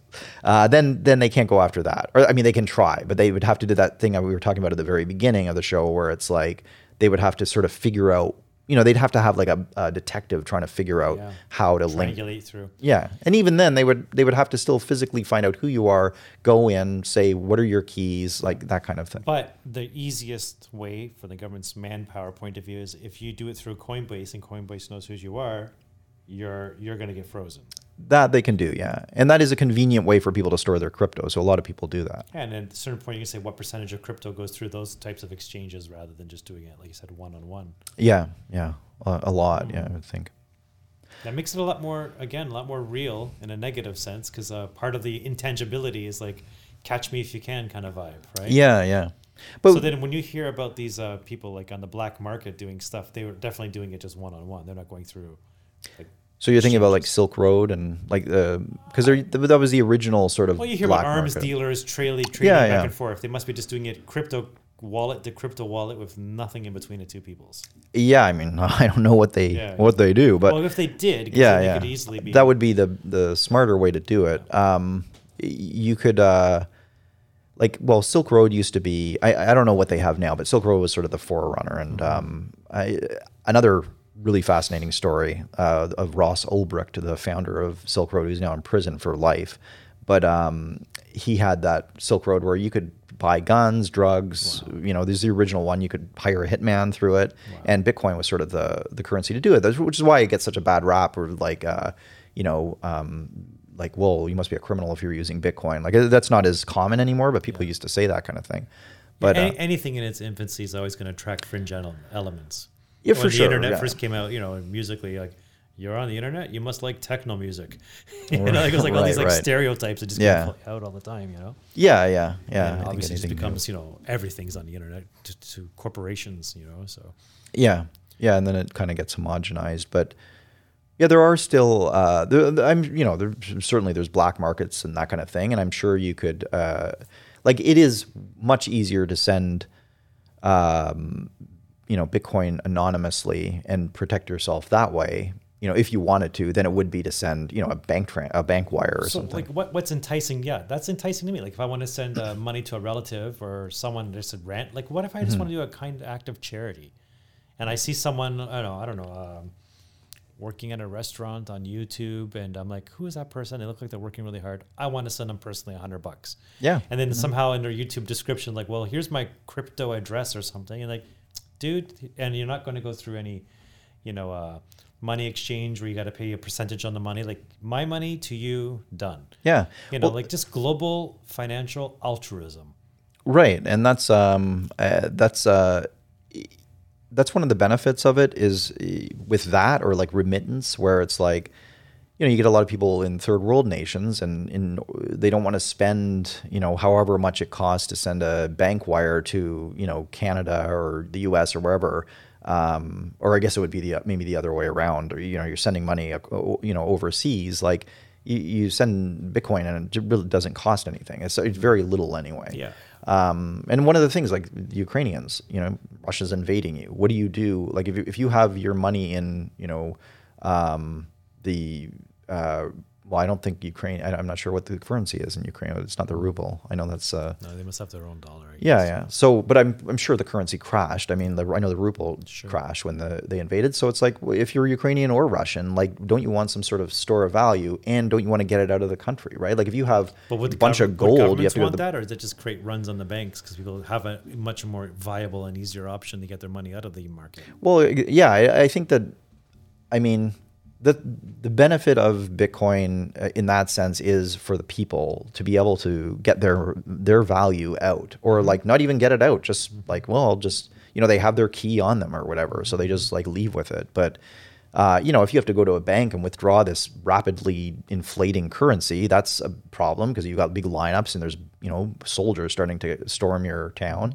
Or if you're, you know, if you have you have gold, okay, that's great. Like if you ever get back, uh, you know, here, but you can't like, well, you're going to wait in the bank and wait for them to bring out a bunch of gold and load it up your car. Like it can really become anarchy, though. Like I can see that, because like I was living in Greece when the country went bankrupt, and mm-hmm. just shortly after we left, they did make a, a limit on how much cash people were allowed to withdraw from the bank on a weekly amount. And yeah. I think it, because it was something. It was very low by North American standards, like maybe like one hundred fifty dollars a week or something. Huh. And that was it. Your money was stuck in the bank. You could not access it or pull it out in cash.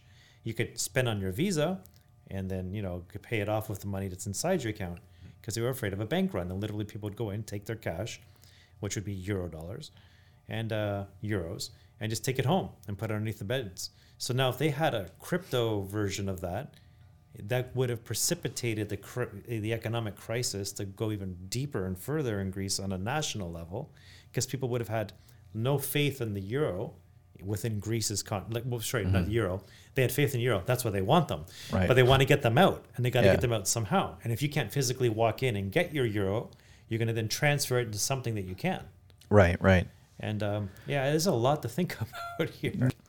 Watching, you know, relatives wait in lineups around buildings to pull out euros from Greek banks showed how little faith they had in the system, but how much faith they had in the actual hard currency.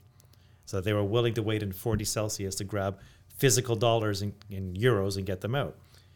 Um, and so that that that is tangible to somebody, that's very real.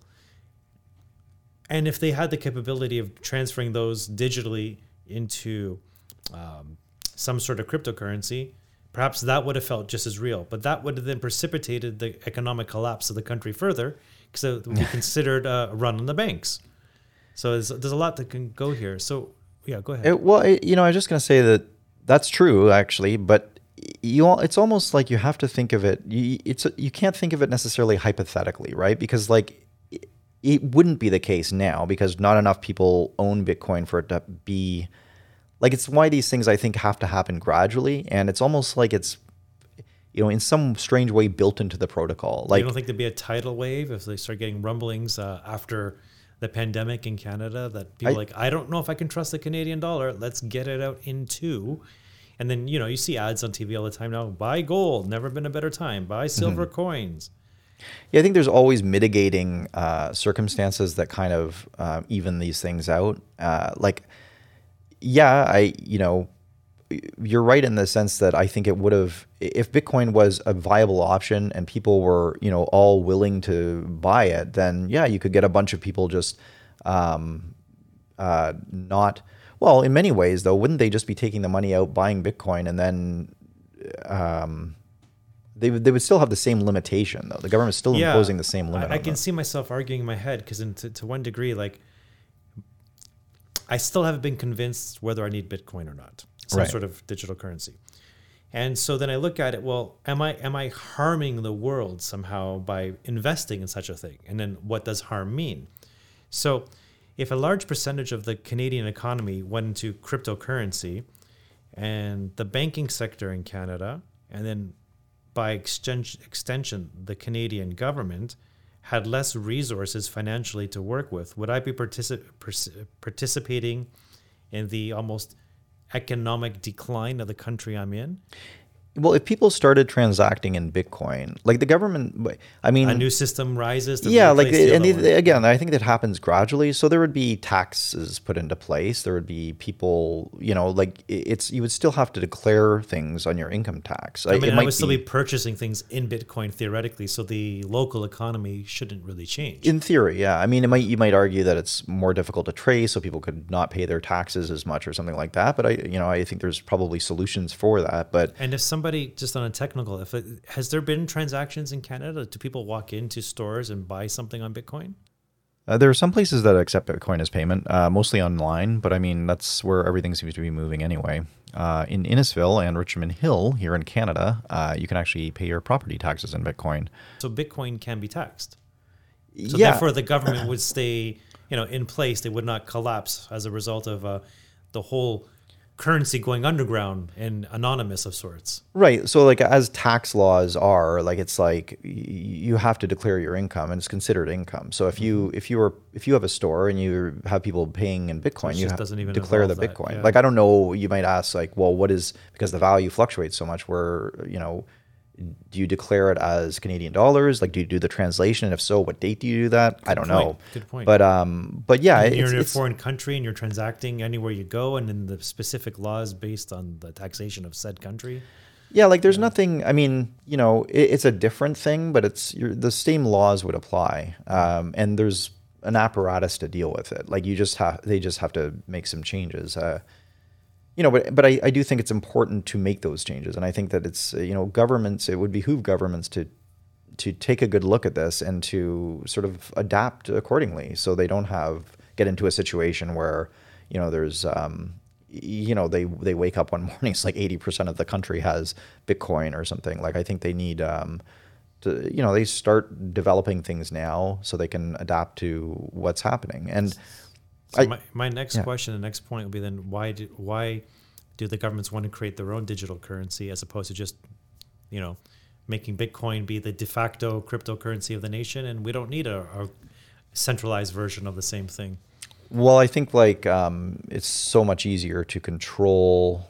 Um, well, number one, I think governments want to have, and I think, you know, society in general is used to having like a, a central bank, like some way that, you know, you can kind of tweak inflation. You can tweak, like, I mean, just to take a devil's advocate position, if, if you know, the government suddenly made Bitcoin a national currency and then, you know, Bic, or, you know, China bans Bitcoin again or whatever and plummets the currency, like, I mean, it would be devastating to so many people's savings and everything like that. Like, you need something stable. Um, that's why I think the kind of gradual um, acclimatization is really the way to to do these, uh, these changes. Um So what we're looking at here is, I think, a tremendous fragmentation of the global economic system and, and in a currency level. There'll be yeah. different types of cryptos and different, uh, for every one of those, you're going to get another one, at least for another one hundred eighty for each country that exists on Earth of their own national cryptocurrency, plus their hard cash. Yeah, and like, and all the Visa and PayPals and everything else. I think we can, you know, so like, you know, I think cash will be gone soon, um, for better or for worse. Mm-hmm.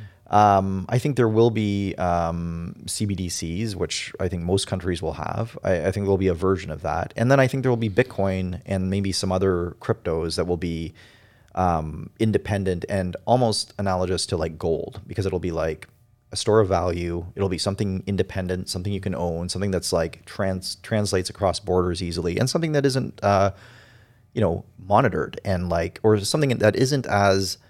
Um, um, controlled by the government. So it really is like, I like your gold analogy and the whole mining. So getting, getting a Bitcoin today is kind of like, you know, the wild, wild west when you went out and panhandled and very much so early on. Yeah. Like, what can I do with this? Can I, but not actually, but it's a storage of wealth. Yeah. It's a vessel exactly. of wealth to go forward yeah. that will have increasing value most likely. Yeah, wow. and yeah, yeah.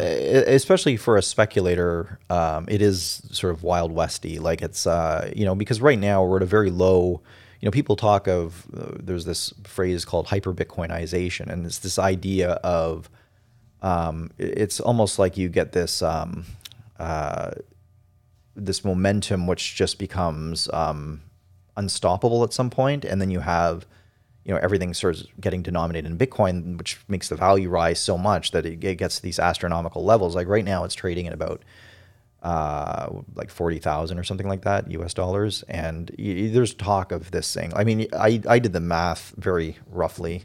Um, and the, let's see here. Yeah, so like current aggregated global wealth of everything, like everybody's, uh, you know, G D P combined, all the countries' G D P combined, is like four hundred eighteen trillion dollars. Okay.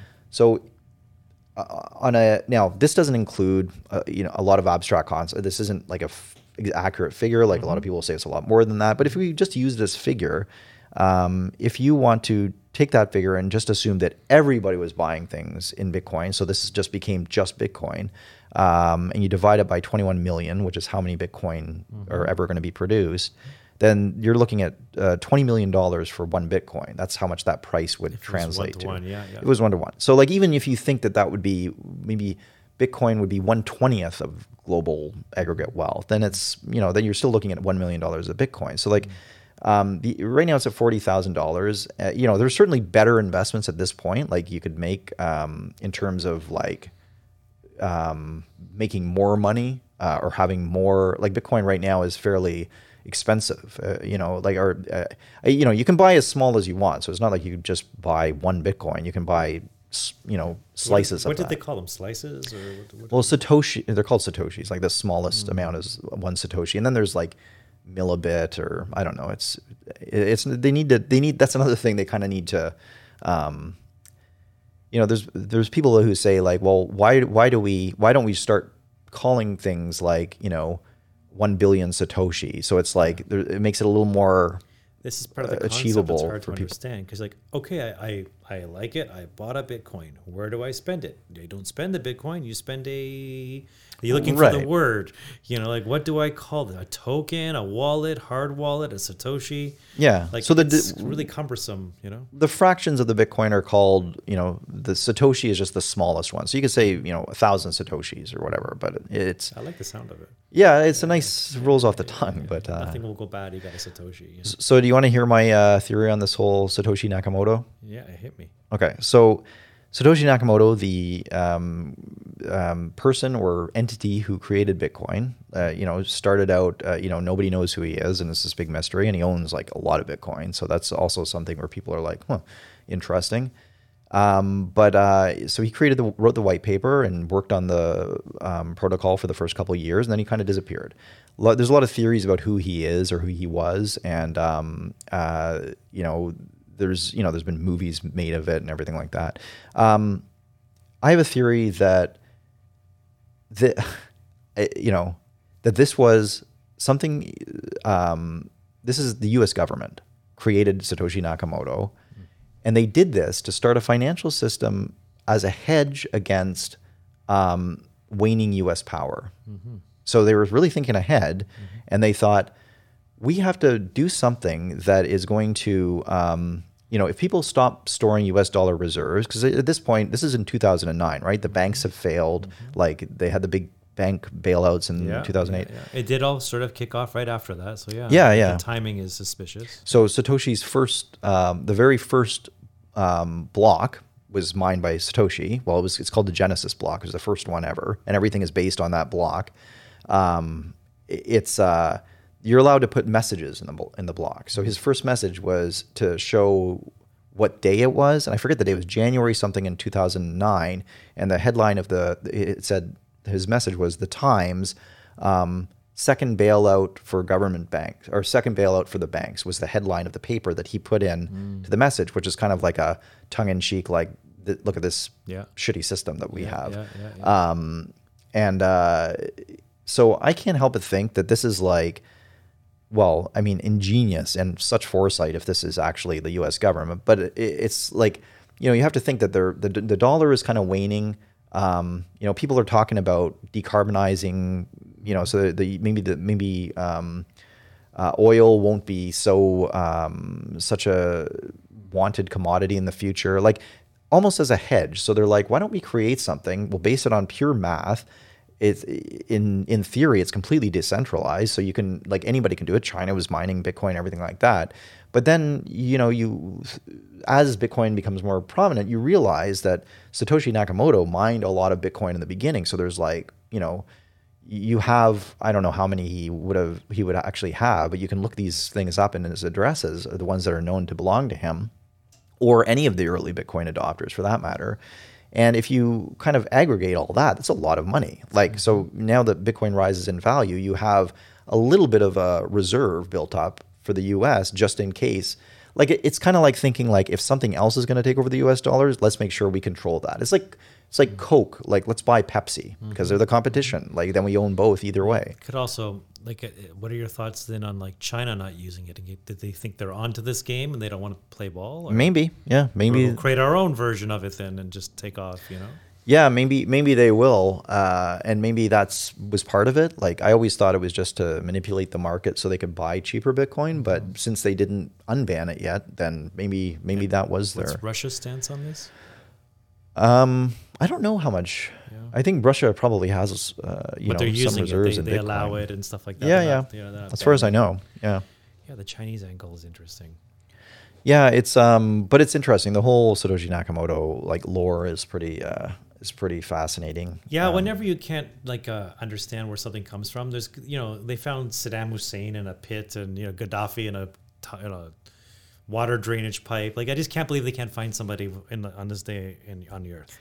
Yeah, it's hard to. Well, that's the other thing. So it's like you start thinking like, okay, well, they how can they not? You know, with all the resources, like this is a bit. It's not like Bitcoin is like trading at a hundred dollars anymore, right? It's enough money that like mm-hmm. you know major financial institutions are involved. It's like, like when a plane goes down, you tell me they really can't find it. They can, you know, if I see galaxies on the other side, you know, this light that is hitting the Earth is from three million years ago when the yeah. star blew up, and you can't find. I just have a hard time believing with the resources we have on Earth today. That when something is like, what are those stones that are in the States that look like the uh, tablets that have all the words written on them? What do they call them? Uh, and they say, you know, what the population of the earth is supposed to be. In the States? Yeah. There's, I don't um, know what that is. They're called emerald stones. They kind of look like three or four Stonehenge type tablets that were mysteriously found one morning somewhere in the States on a nice grassy plain. And on them, just like Moses with the Ten Commandments, has like the, the charting of what they want the world to be. Okay, so it's something like, you know, the world population must be at this. We must have a green sustainable. Uh, these are the languages and whatnot. And I believe on the several, there's several stones, and on each side of the stone has the uh, the new commandments, let's say, in a different language. So you'll have Greek, Latin, Hebrew, English, with the same things written down. Fair enough. Nobody knows who put them there. Okay. But when a structure has been found, And and we don't know who put it there. Why isn't it taken down? You can't even build a shed in your backyard without having all kinds of variance laws and everything else. And you can just install stones. Well, I, I've never heard of this before. Oh. Where where was this uh, built? Or I will. I can look it up. Okay. yeah. So the they're called the Georgia Guide Stones, and they're made from granite. Uh, apparently, they were erected in nineteen eighty in Elbert County, Georgia, United States. A set of ten guidelines is inscribed on the structure in eight modern languages, and a shorter message is described at the top of the structure in four ancient language scripts. When when did they pop up? nineteen eighty. Mm. And so my my point is um on um you know there's a my point is like you can't even get something built in your backyard without going through the government yet. These things can stand around. So there's there's some weird stuff that goes on in the earth. Like these are giant stones. Well, I mean, yeah, like there's there's weird stuff that goes on. I think that uh, you know, something like that is probably, you know, somebody just put them up one day. Like, sure, but then why didn't somebody take them down? Well, is there, where were they put up? Like in the middle of nowhere? Or? In a grassy field, yeah, I don't know. Maybe it's kind of like a tourist attraction now or something. It could be, but then they have to be legalized. They got to be something, you know, there's weight that can fall on somebody. Somebody might be sued, you know. Maybe, I mean, I, yeah, like, uh, I think there's a lot. Well, again, I can't wait till we do our conspiracy theory uh, episode. But like, um, I think there's a lot of things that we just don't know about that happen that are behind the scenes. Like, I think this whole Satoshi Nakamoto thing, um, I feel like it's unlikely that this was one guy who created this and started, you know, sort of putting this out into the world, and uh, nobody knows who he is. Like, um, you know, the, I think Hal Finney is sort of the leading contender, uh, who was a cryptographer that lived in the same, you know, he, you know, he's sort of in the space. It was all these like um, cypherpunks that in that era that were doing these kinds of things, but they all sort of knew each other. And it was like, um, I mean, this guy kind of came out of nowhere and he created this thing, uh, and it was beautiful and brilliant. Like, I just don't think that you, like I, that kind of thing is usually done by, um, like those kinds of people are usually picked up by, you know, government agencies to, to develop things like this, right? So like, um, I mean, that's not a good enough reason, but I just think that, you know, it, it would make, it would be a very smart thing to do by the U S government if it happened that way. Um, and then you get the, you know, the silence afterwards, and like, um, um, just a lot of the, uh, a lot of things that happened after regarding uh, Satoshi, like you, you just start thinking like, well, if it was just some guy who did it, it just seems like we would know who he is by now. Well, you do have to wonder too, like, like just the timing of things. Cause you know, they used to be a big thing, like the American government, should we, you know, we have to vote in Congress whether we can spend more money and go over uh, how many trillion. Right. And it was, yeah. And it was such a big thing. And, you know, every couple of years, here we go again. Are we going to raise the debt ceiling anymore or not? I don't know. And I, you know, especially with the pandemic and stuff, it's like, all that there is no more ceiling. People right. are spending like there is a new system coming, and let's forget into the point us being in Canada, when you have the prime minister saying, "Well, the debt will just take care of itself." The budget, yeah, the yeah. budget will just take yeah. care of itself, you know, and then in turn the debt that goes along with the right. massive, you know, uh, spending that they were doing. Doesn't really seem like anyone is really concerned about, you know, maintaining the integrity of the financial systems we already have in place. Yeah, and you have to ask yourself why. I think, so there's, I have this whole theory called, um, it's almost like, I don't really have a name for it, but the God, it's like the God, um, you, you put, you put God into the equation. Maybe this is a bigger topic because I happen to believe in God and, and it's sort of a divine plan and everything like that. And, um, you know, I, I don't claim to know it or, you know, whether it's a static thing or whatever, whatever. I, but I do think that there's, there's a God. And I sort of, when I look at things like, you know, nuclear proliferation or, you know, why we haven't all destroyed each other by now, I think it's kind of the God effect. It's like, you know, it's almost like the anthropic principle where it's like if somebody, you know, the anthropic principle is kind of like if you, um, the reason that our society, there's a very, it's it's implausible that humans would ever have kind of come out of nowhere, right? So it's like, and and the anthropic principle says, um, yes, but even if it's so improbable that it wouldn't only happen once in a, you know, bazillion, you know, whatever you want to call it, years or something, we're still the one that's in that year. So it seems like statistically it would be improbable, but we wouldn't be around to observe it if it wasn't. Mm-hmm. You know what I mean? So it's it's kind of obviously meta, but it's like, um, in a way, it's kind of like that. It's like, we haven't blown ourselves up. And, you know, you could say, well, it's like it's never been in our best interest, but there's been a lot of cataclysms that sort of should have happened. Like we haven't been hit by an asteroid in a while. You know what I mean? Like there's a lot of things that I feel like should have wiped us out. And I feel like it's probably, be, you know, probably, but I, I, I think I think that it it makes sense as a theory that it's just God just hasn't allowed it yet. And I, I know that sounds, I know that sounds loopy, but it's like um, when I, when I apply things, uh, when I apply that, to um, various um, subjects, I, I it, it things sort of make sense and coalesce. So this is, a, I mean, this is a, obviously, I guess, a bigger conversation, but it's, uh, um, you know, um, so Jesus won't allow crypto to go down. Right. Well, no, but it's like, it's, it's a little bit like that in the sense that, um, there seems to be, uh, you know, when you see things like the Cuban Missile Crisis not kind of um, evolving into a full-scale war, or you see, like, there's people working behind the scenes, is what I'm saying. Oh, for and, sure, and I think the people sure. that we see on a day-to-day basis, like the Joe Bidens or the Justin Trudeau's, like, pure figureheads at this point. Like, uh, and, the, you know, the real smart people are the ones that are working, like, you know, wherever, like on the black ops teams or deep in the defense yeah, department, wherever. During pandemic of coronavirus, you're like, where where are your Rambos when you need them, working behind the scenes? Not, the, but here we are. We did go through a huge two-year shutdown almost. And when you think of things like, if their if their contingency planning is so far ahead that they're doing things like developing Bitcoin and playing it off like it's a decentralized network, and it's like, technically it is, but let's just start contr- bringing the mining here, and yeah, we already yeah, have yeah. all these reserves, then it's kind of more like genius. Like, that's a genius way to yeah. do that. Now, I don't, I, maybe I give them too much credit, but you, you start wondering about other things, how things have played out in the world, and why, you know, people, like you said, like, don't sort of seem so concerned. Like, why, you know, we don't have any manufacturing in North America, or very little anymore. So, like, is there a concern in that and intellectual property going away? And it's kind of like, I don't know, it's like when it really comes down to it, I think that the governments of the world are kind of like, I think the really smart people are like, are already thinking like twenty years ahead. Yeah, unfortunately, we never get to see who these people are and have some faith in it. True, yeah. We, we look at our leaders, as you mentioned, you're like, I don't know about yeah, the future. Yeah, like, this doesn't see, yeah, yeah, yeah. Like, no, it's show true. me, show me these yeah. geniuses behind the scenes, you know? Yeah, you're, maybe it's maybe it's just wishful thinking, but, um, and, uh, you know, I guess if it's not. Or maybe uh, it's the tension, just like everyone's got just too much uh, at stake. And so there's no, you know, no a team of top ten people in each country, but literally just thousands of people. Like, Toyota doesn't want something bad to happen, so their best people are working on it. And I B M doesn't want something bad to happen to the world, so their best people.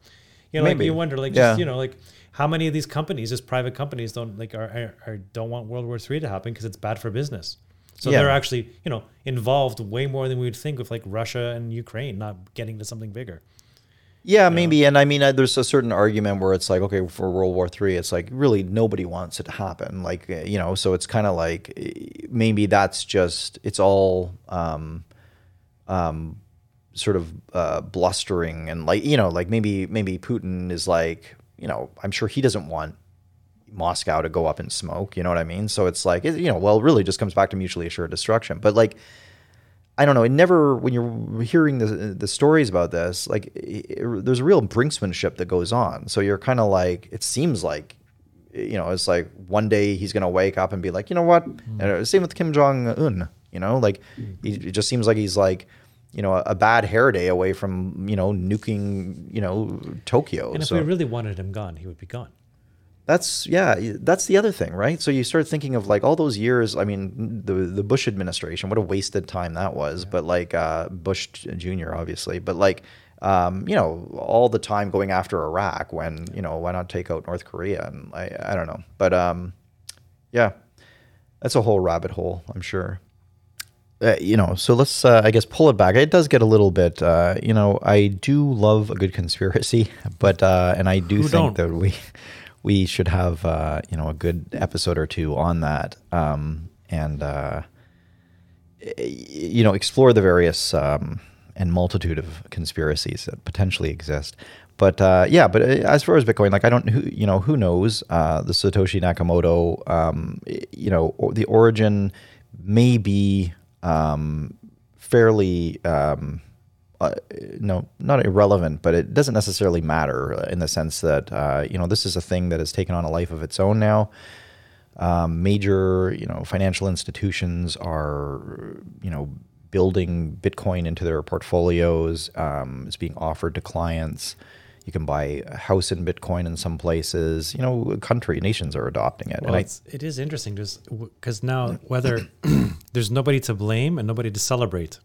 For the system, it just is. Yeah, well, you can cel- celebrate the early adopters, I guess. Uh, and there's a lot of, you know, um, sort of sad stories about people who are mining Bitcoin back in, you know, this is what makes me not feel too bad about my my uh, experiences in twenty seventeen, because uh, you know, there's people who Well, there's a story of the the one guy who had mined something like ten thousand Bitcoin, and then he, but he threw his hard drive away, and then he offered millions of dollars for the town to dig it back up after oh, it went up. I it's heard like, about the pizza guy. Oh yeah, then the pizza yeah. story. Yeah yeah. yeah, yeah. Oh yeah, but there's so many. Anybody who was mining Bitcoin in those days is probably um, you know had a few uh, attempts at their own life at this point, unless they ha- uh, managed to hodl it for that long. But um, yeah. So it just permeates and becomes part of our financial landscape. We don't know who started it. It's it's a very strange thing. It's almost like human history. Where did we come from? You know, we've lost this uh, sort of thing. Maybe maybe that's how these things get created. Things just yeah, somebody's pushing things from behind the scenes. Well, and it does have a bit of that religious theme when you hear, you know, the first block that was created is called the Genesis block. Like it, you know, so it, yeah. it takes on a bit of that. The, you know, Satoshi Nakamoto, like, is this, this uh, sort of almost mystical figure at this Japan, point? Japan, technology, an island. It's like it's, it's right, just, right. You know, um, but um, but yeah, it, it is something that uh, has has come into our, our world now, and it's something that um, we need to. Um, I think embrace, at least in part, and I think it's important. I, I think that it's like, you know, one of the arguments you'll get about Bitcoin is like, like, you know, well, it's not based on anything. They just pluck it out of nowhere. And it's like, that's not really true. Like it, it it's, um, you know, it's built into the protocol. Like it's built into the protocol that a certain amount of Bitcoin will be mined if fairly regularly uh, up to a certain point. It's finite. It's built. That's all built into the protocol.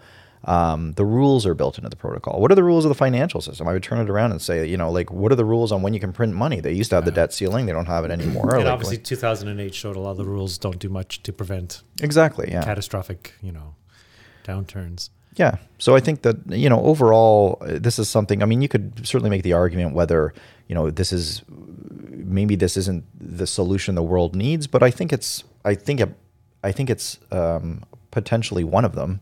Do you and think I, this coaxes the average person along? Because, like, I don't know about Bitcoin, but if T D Bank would just come out with one, then I could see myself using that. And so then a certain percentage of the digital currency globally is going to be decentralized, but they're not really worried about that. They're just using that as a, yeah, it's interesting, like just as an early adopter, get the message out there. And uh, I don't want to say bait and switch, but then they'll present the legitimate digital currency afterwards, which everybody will run to because that would be perceived as more legitimate or at least sold that way. Yeah. I mean, I guess if you wanted to be cynical, you could think that the U S government created Bitcoin um, and for that purpose, it's like this will get people on board something initially, and then we'll change to the uh, C B D Cs where we'll have more authoritarian control. We can start issuing, you know, mm. basic income. And it comes off as so freedom and autonomous and, you know, right. personal freedoms. And, and like whatnot. You said, it's a bait and switch. And then you switch over to the controlled version. Yeah. I mean, that's it's that's sad to think if that's the way things are going. But, you know, because it really is two different things. And it's a really, and unfortunately, my faith in uh humanity is not such that I believe that they'll always make the best choice. So like I, you know, have this sort of ninety percent rule, and it's like I think that ninety percent of the people mostly just follow what they're told. Mm-hmm. And um, I think it's unfortunate because I think that that scenario you just described, this whole bait and switch, is very possible and maybe even likely. Like, and, and there's a big difference between uh, a decentralized Um, currency like Bitcoin and, you know, a, something a central bank would offer just that's digital. Mm. Well, um, have you heard some of the theories, like when you have the centralized uh, digital currency, central bank digital currency, C B D Cs, C B D Cs, uh, they're also programmable.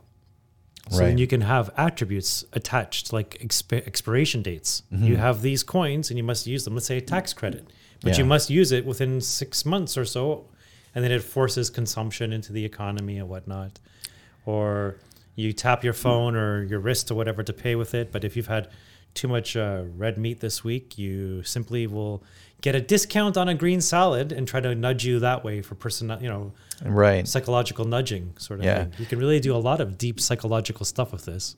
Yeah, and I think that that's, uh, I mean, it's, it's like nightmarish to think of that. But, you know, it it... It's like you don't, it's like death by a thousand cuts. You know, you don't notice the first few, or you don't notice, um, you know, in the same way that I think Bitcoin is gradually being adopted, um, the opposite might also be true in the sense that we might be um, becoming a little more susceptible to sort of being okay with having our lives controlled in that way. Mm-hmm. Uh, and I think it's a big danger. Well, we're told it's individual, you know, personal autonomy, decentralized, to the point where uh, there's arms deals going on, when the whole reality is it may turn into a government centralized, uh, more of a voucher rather than actual cash, because you can only spend it on things the government has programmed it to be spent on. Yeah. You know, um, you could just really switch it. So the complete opposite may be true of what Bitcoin is being sold to us right now. Yeah. Well, I, so I want to just make clear that we're talking about, these are two different things, though. Like, Bitcoin is one thing, and then you have the C B D Cs, and then you have, but what you're saying in terms of a psychological shift in, you know, you, acceptance you, acceptance of something like a Bitcoin, and then just be like, well, this is basically Bitcoin, what we're offering, but it's a lot easier, and you're insured, and you don't have to worry about like mm-hmm. finding a wallet. In fact, we'll just send you some. We'll, we'll give you some free. Like, here's your hundred dollars of um, you know, Canada coin or whatever, like that we'll send to you, and you can um, spend it on whatever you want, but it gets people on board that. You may hear, like, you know, that's sort of like, uh, I know digital currency is the future, but I just want the legit one. You know, like right, the average, right. Then what will that be? The one that's talked about the most, advertised the most. Right, right. Government spokespeople are on T V endorsing it and telling you and sending for sure, you credits for sure. there. And somehow then you're not scared of the world of digital currency in general. But if you're going to be part of that world, you're going to want the one that is endorsed by the country that you live in, sort of thing. Yeah. Strange, strange. So, you know, I guess you've asked me, uh, you asked me earlier, you know, what, what is the benefit in Bitcoin, right? Like, yeah. what's the what's the sort of value add? What, what would be the benefit now, mm-hmm. and what would be my benefit long term? Why why do I need this in my life now? So, um, I would say that, you know, I, I first of all, um, I'm not. Like, I, I, I think I take a more balanced view of this. I do think I, I, I think Bitcoin is beautiful in a in a technical way, and I think it's beautiful in a almost utopian. I, I guess I am sound. Now I say I, I do sound a little biased, but like um, I think that it, I think it is a beautiful in its in, in its essence, that it's based on math, that it's based on um, cryptography, and that it's pure ownership. Like, you're, you're responsible for it. You're the, the there's um, agency in a person. The person has agency over themselves and their financial future, uh, as opposed to the alternatives, the alternatives now, and the sort of ghastly alternatives of the C B D Cs going forward. And not that I don't think there would be uses for that as well, but there's a big difference between Bitcoin and some sort of central bank issued digital currency. Um, I think Bitcoin is all about freedom. If you're comfortable, if you want to be, um, if you want to have the ability to spend money on whatever you want, whenever you want, not be restricted uh, as to when you can spend it or how you can spend it, um, not to be have your spending tracked, not to have, um, you know, the government be able to shut off your your money. Um, like, these are all pros for Bitcoin. Yeah, it sounds like so, George, George Washington would have loved Bitcoin. Yeah, exactly, right? exactly. Yeah. yeah, so I mean, you know, those are the pros, and you can say that what are the cons? Like, there are some cons. There's um, uh, like we didn't get into it much, but there is an environmental concern sort of associated with it because of how much fossil fuels are burned Um, doing the mining process. That can be solved with nuclear fusion one day. Yeah, there's yeah, solutions yeah. that are being, like, one of the things is um, there are, there are some sort of clever ways around this, and it, it, the, the in stabilizing power grids and like using renewable energy as kind of, that's, you know, the fact that Bitcoin mining is such a stable for, uh, force and can be easily switched on and switched off. Um, there's a certain benefit that has for power grids to sort of bank on that. Mm. And then it it gives a little more time for renewable energies to have a, to find a market, um, you know, and um, it, it allows those those sort of renewable markets to grow as well. So that's, I think, important for, you know, I don't I don't know. I'm not entirely convinced that it's like necessarily going to offset the damage of uh, all the mining, but you also have to think of uh, like how much damage is being done, you know, uh, printing dollar bills, sure. printing, you know, like it, the whole cur- like, living. Yeah. Yeah. And Driving I don't, I car. don't remember. Yeah, exactly. Like there's, uh, the, the percentage of Bitcoin mining in terms of total energy consumption of the world is pretty minuscule. So it's not like it's like, you know, we're not talking about like, um, right now is something that is such a huge, uh, such a huge problem. And I think that by the time it would become a bigger problem, uh, there'll be solutions in place to solve it, like, you know, renewable energy sources and such, mm. which it's sort of helping to finance. Um, so the other thing I would say is that, you know, it is that, you know, the very thing that is the feature, which is the freedom, um, the, and the financial responsibility, it could be a bug in many, for many people. Like if you, you know, um, like certainly right now, if you don't have the, um, like, you know, it takes a little effort to to get a digital wallet to, like, you know, use it. I mean, it's not certainly not a Herculean effort, but it is something that you have to kind of invest into. And if you're the kind of person who just doesn't, you know, have a lot of um, a time for this, or you just, you know, maybe you're the kind of person who, who got the, the the vaccine without thinking. You're like, oh, that's what you're supposed to do. I got other things to take care of. Maybe you don't want to think about that. Uh, maybe you just want to, like, get your, um, you know, have your bank account, be able to tap on something. And that's a different way to live. I mean, you, and like, there's a convenience to that. And there's a, I mean, the, I think the problem with that is it's just this inherent trust in uh, authority, which I, I find troublesome. But like, you see a lot of the measures. And, and growing, I might think. I think so, People yeah. People are looking to outsource the, the responsibility to it. Mm. Mm. And if Bitcoin is really taking on personal responsibility, yeah, it might. It's a different type of person yeah. that would be attracted to Bitcoin, and a different type of person that would be attracted to a C B D C. Yeah, I, I think I think it would be. And unfortunately, uh, the way I look at the world now, I think it'd be more likely to be like that ninety ten split. And mm. I think ten percent maybe would. Uh, but you know what? I, I would also argue that there are now Um, financial packages that can kind of include, like, if you know, a Bitcoin E T F, for example, you, you so you don't have to, you can still be exposed to dabble. Bitcoin. Yeah. And you're, you're still offsetting your I don't smoke risk. It, but I invest in it. Right. Right. Well, because then you're protected. Like, you, you know, you're at least protected under financial rules because it's a regulated, regulated industry. So you're not going to lose your Bitcoin, but like, um, mm. and you're insured. So that might yeah. be something that some people would do. But yeah, overall, I think that it comes down to a question of what level of responsibility you're comfortable with, and what, how much faith you have in the government to make decisions um, that are going to be to your to it's your like benefit. In the, in the, the gridded future, people, the ninety percent who live in cities and the ten percent of undesirables who decide to go live in the woods, and they're the ones on Bitcoin. Right, yeah. Well, uh, with their U S B sticks hidden behind rocks. There's a lot of, like, carved into the rocks. Yeah. Uh, there's a lot of... Um, X marks the spot. yeah. There, there, There's a lot of... Um, there's sort of a persona almost of uh, the sort of average Bitcoin maximalist, which is very, like, you know... Uh, I'm almost hesitate to say it because it almost... Um, It gives a um, uh, a bad impression, uh, but it's you know it's just very like you know kind of like very independent, very um, sort of rugged. You know, loves guns, loves Bitcoin, like lives in the woods. You know, hunts his well, own food. All, these are all attributes around independence. Yeah, and personal yeah. and personal responsibility, and, and to the max, as you were saying. Right. Hmm. Yeah, it's an it's an interesting uh, milieu, and um, I think that the. Uh, Um, yeah, I think a, a certain type of person would definitely be attracted to it. But the question is, like, I don't know what the average person would be. Like, like I, so these are these are sort of the pros and the cons. Like, do I think in terms of just investment, if you're just like, I want to make some money, yeah, I think it's like it's proven to be an asset that goes up. There's big, you know, institutions that are buying it. There's big, there's companies that are starting to put it on their bank, uh, on their um, balance sheet. So yeah, I think it's, I think it definitely think it's a good investment. Um, but you know. Uh, Long term, we'll have to see, because I'm not sure. I'm, the more I'm sitting here thinking about it, like I, I the, the ninety percent, the people who are deferring to authority, and like you said, the early vaxxers, if you want to call them, and the uh, um, I don't want you to get too deep to, but you know, um, government will solve everything. Uh, everyone's a victim. Please, uh, where's my structure to help support me? Mm-hmm. That that's that's the trend, and. Um, If that represents the larger part of the economy, then that's going to be where the growth is going to be in digital currency.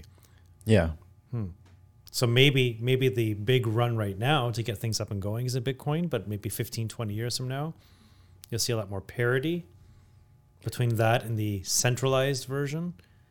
Or maybe. Or the pendulum may just totally swing. They, we are, you know, maybe, and it maybe already has, you know, globally. I think a lot of people have realized they can't really trust the news. For the most part, certain age demographics, you know, mm-hmm. and therefore that means not trusting centralized authority figures, right. including then extending to the government and whatnot, and maybe willing to go more community-based and rogue per se.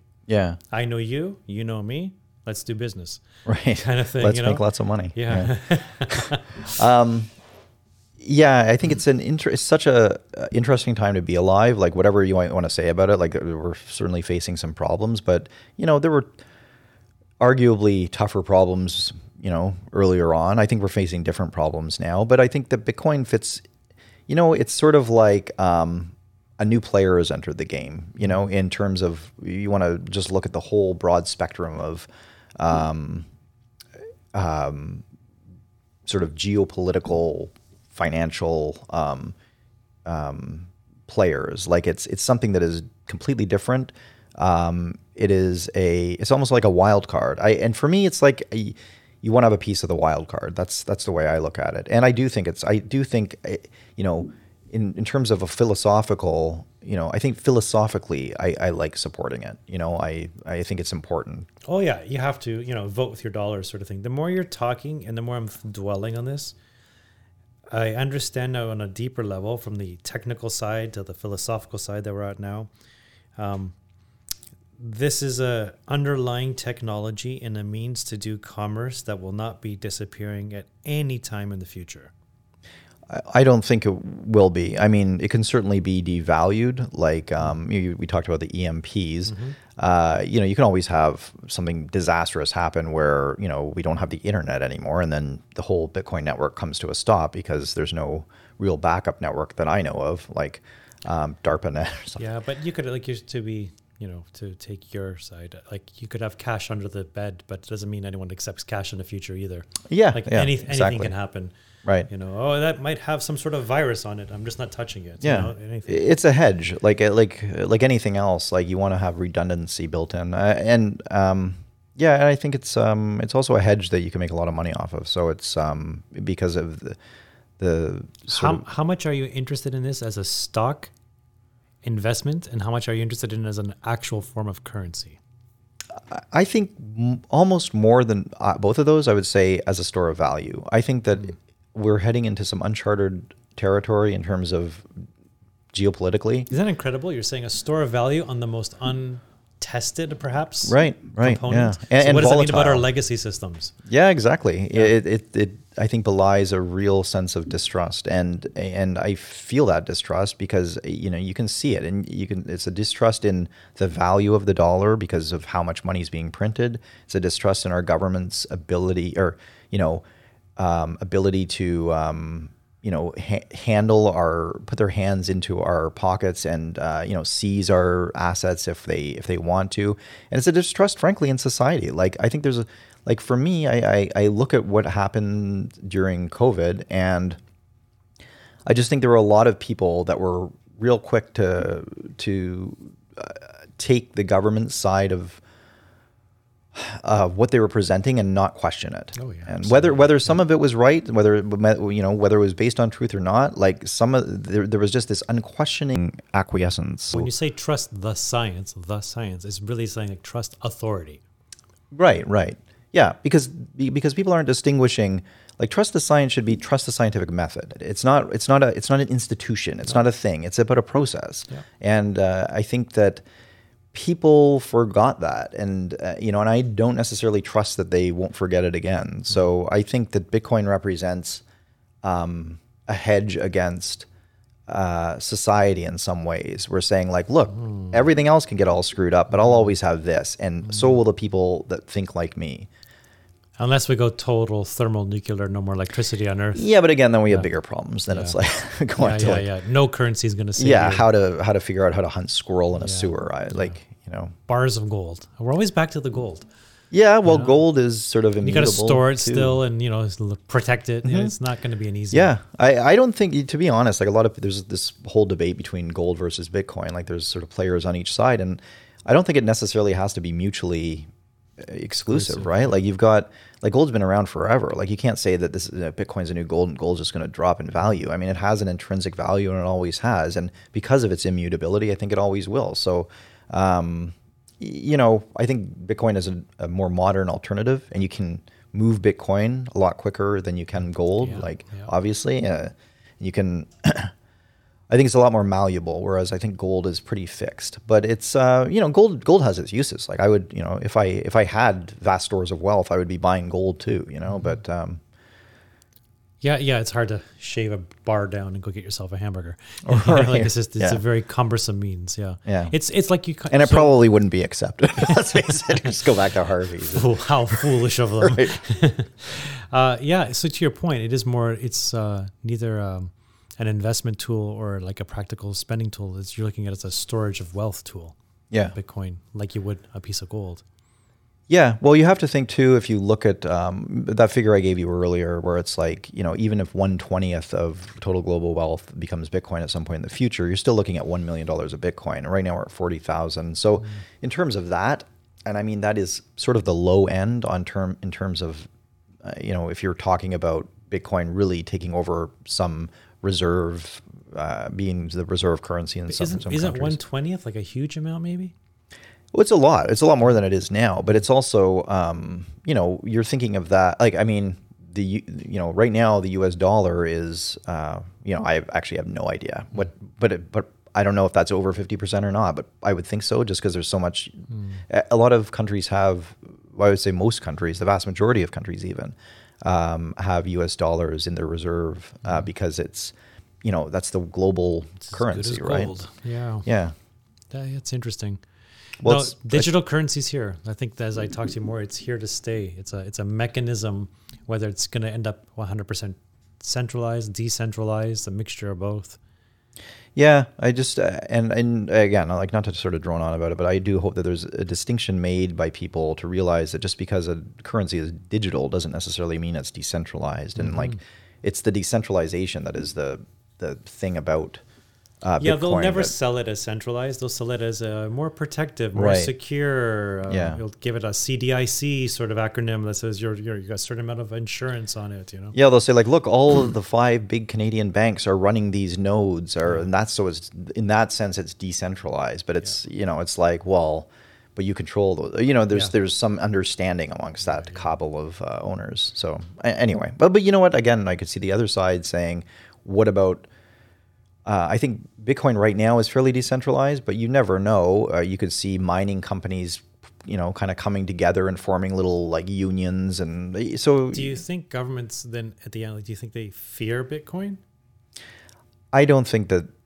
I, I think that it's on their radar. I don't think that they fear it. I think that it's um, not big enough for them to fear, and I think that they think that if it ever gets big enough, they can control it, hmm. and they might be right. I don't know. Yeah, it's incredible the power they have. They can it just is, make yeah. write the rules as they're going. Really, write the rules and write the money. Yeah. And would the would the centralized version then have an infinite or a set number? Would it work the same? Do you think? Like, or would we get into the same sort of Federal Reserve issues? Yeah, I think we'd be, see the exact same thing we see now hmm. uh, with the uh, central, like with, with reserve banks. Like they'd yeah, probably fractional impose, banking and everything like that. Yeah, they'd yeah. impose some arbitrary debt ceiling and then they'd raise it. Like, um, I think it would be the same thing. Hmm. Uh, I think it would be a lot more convenient for a lot of people, and I think that that has an appeal to it that can't be underestimated. Like, I think that the idea that you would get your, you know, your.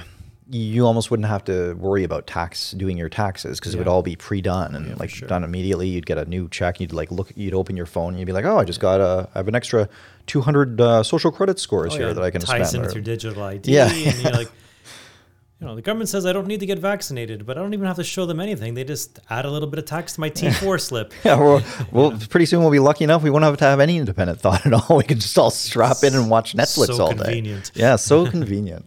What a life. Um, gonna be strapped in the metaverse. We've got to do a metaverse episode. One hundred percent. This, is, but this is the metaverse. This is just one part of the metaverse. I think you start getting into that whole uh, C B D C thing and social credit score, and that starts to get real Black Mirror and real like. Um, you can see that getting into.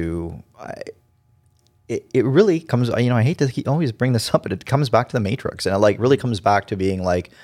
Um, I can just see a society evolving where we're just blobs of flesh that we're strapped in. We're just, you know, playing out our our lives in quotes, like in some simulated reality. And well, if you sell it as like it's safer, no one really gets hurt, for sure, for sure. And there's no virus exchange between peoples, you know? And yeah, like, yeah. You will feel like it's just as real as anything else. It is reality if your mind perceives it to be. Yeah.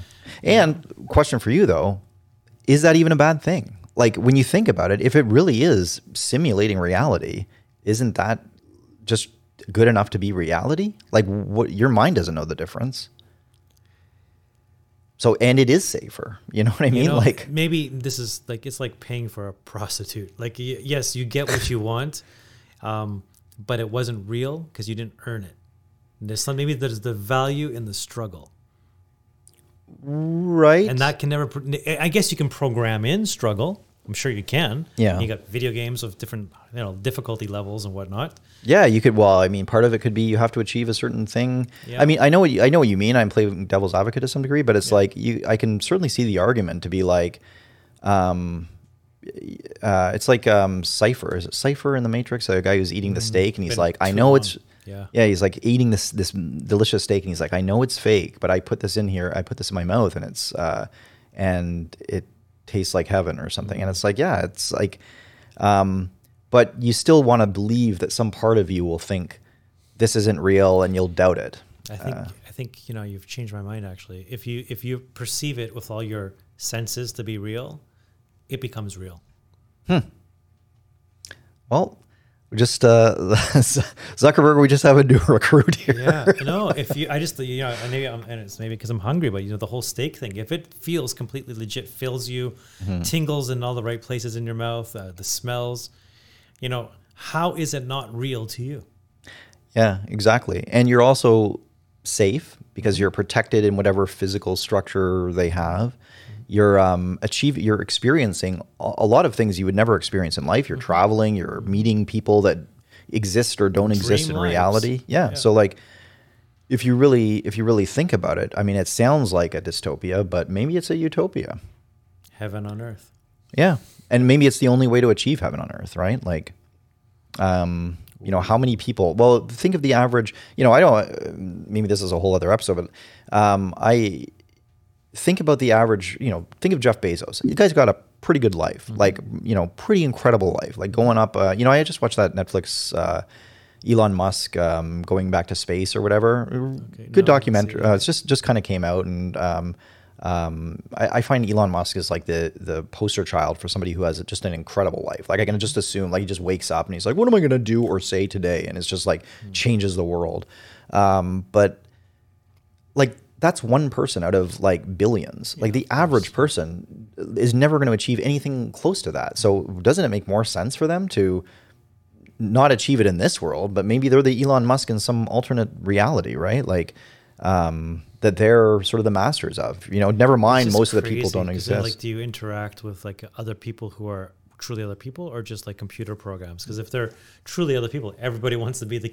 You know, the king yeah. of the castle sort of thing. Right, right. Everybody's Elon no, Musk in this place. But guess what? Maybe maybe they have this uh, this algorithm. They have like, they they say, you can do whatever you want. We're going to mix in a random amount of real people and fake people, and you yeah. won't know which ones they are anyway. Yeah. So you can always tell yourself, like, this is, this woman I'm married to is the real deal. Like, she's obviously a real person. And, you know, at some point, it just blend, it bleeds in. Like, it doesn't matter at some point. We're we're fucked. We're so fucked. Are we though, There's or no are we about to be saved? This is destiny. Yes. Well, it's just it's a it's like watching a one of those disaster movies, and a tsunami's coming at the size of the uh, Empire State Building, slowly rolling towards you. The wave, and it will it will obliterate everything that's in, in front of you. It might it might create a new world, but uh, you can't stop it. I'll tell you something else that I I I almost think that this is inevitable. Like, I almost think that this is, um, I just had a hair on my glasses there. Um, I almost think that... Uh, glitch in the matrix. yeah, yeah, yeah, exactly. Um, it almost seems like it's inevitable, and I try to think of ways that uh, it wouldn't be, and I don't even know whether it would be a good thing or a bad thing. That's what's really crazy. All I know is buy Facebook stock. yeah, uh- I'm a caveman sometimes. And I, I, I, you know, obviously I like nice things. I like a good life. I like to achieve um, to a point. There's a fine line between ambition and greed, and getting that balance just harmoniously correct is uh, something that is easy for some people, difficult for others, but I think it's a good thing overall to find that balance. But um, this world that is coming has none of that naturally. Maybe we can program some of that in mm-hmm. to it if we choose to. Uh, who are the programmers and who, you know, what, yeah. what options do we have to choose from? You know, what if I were to advocate for the other side, what am I advocating for? Less technology, more of an agricultural life? Like, yeah. it's interesting. Like the Amish, I'd like to see some stats. Do they live longer, have less heart attacks and yeah. whatnot? Like, well, what's their happiness level, how, right? How did they like, handle coronavirus, you know, yeah. and stuff like that? Um, I mean, I bringing it back to that, I heard that they actually just met it head on. Like, well, some people are going to die. We'll try our best. And, right, uh, right. But, you know, if we're still going to pass the wine around at communion and drink from it like we always did and say la vie. Yeah. And I think they took their hits early on, but overall their their society, their structure survived, you know. Right. And with their principles intact as well. And with, yeah, and the world they reemerge into is the world they, uh, you know, um, entered coronavirus as. Right. So they don't come out of it transformed to some build back better, the new normal. The, the, yeah, yeah. the new normal for them is, you know, the sixteen hundreds, and they're very happy with that. Some balance has to be struck between the two worlds, of which, of course, currencies and the way we we do money has always been transforming. You know, it's funny. You go back and read ancient Greek plays, and even from, you know, about four a classical high classical period, golden age, like four hundred B C. Um, forget which one it was, maybe Electra, but they were even debating what is money, right. What does this do? I have this coin and I get this thing for it. What? And there's a whole several pages on it. I forget the the character's name. And I just found it so contemporary and so urban. Like they were literally debating from the moment money was created, what is money? Boy, that's the Greeks for you. And what should I be doing with this? And, you know, I, I, it's not a piece of Kleenex to blow my nose. You know, it's not a spear to go hunt an animal. It's some um, yeah, metaphorical thing I hold in my hand that could also be my ring. It could be a necklace. This little coin has a value. Yeah. Like it's quite, it was quite a thing. And here we are two and a half thousand years later, basically um, debating the uh, digital and far more intangible mm-hmm. variation of that. So the more things change, the more they stay the same.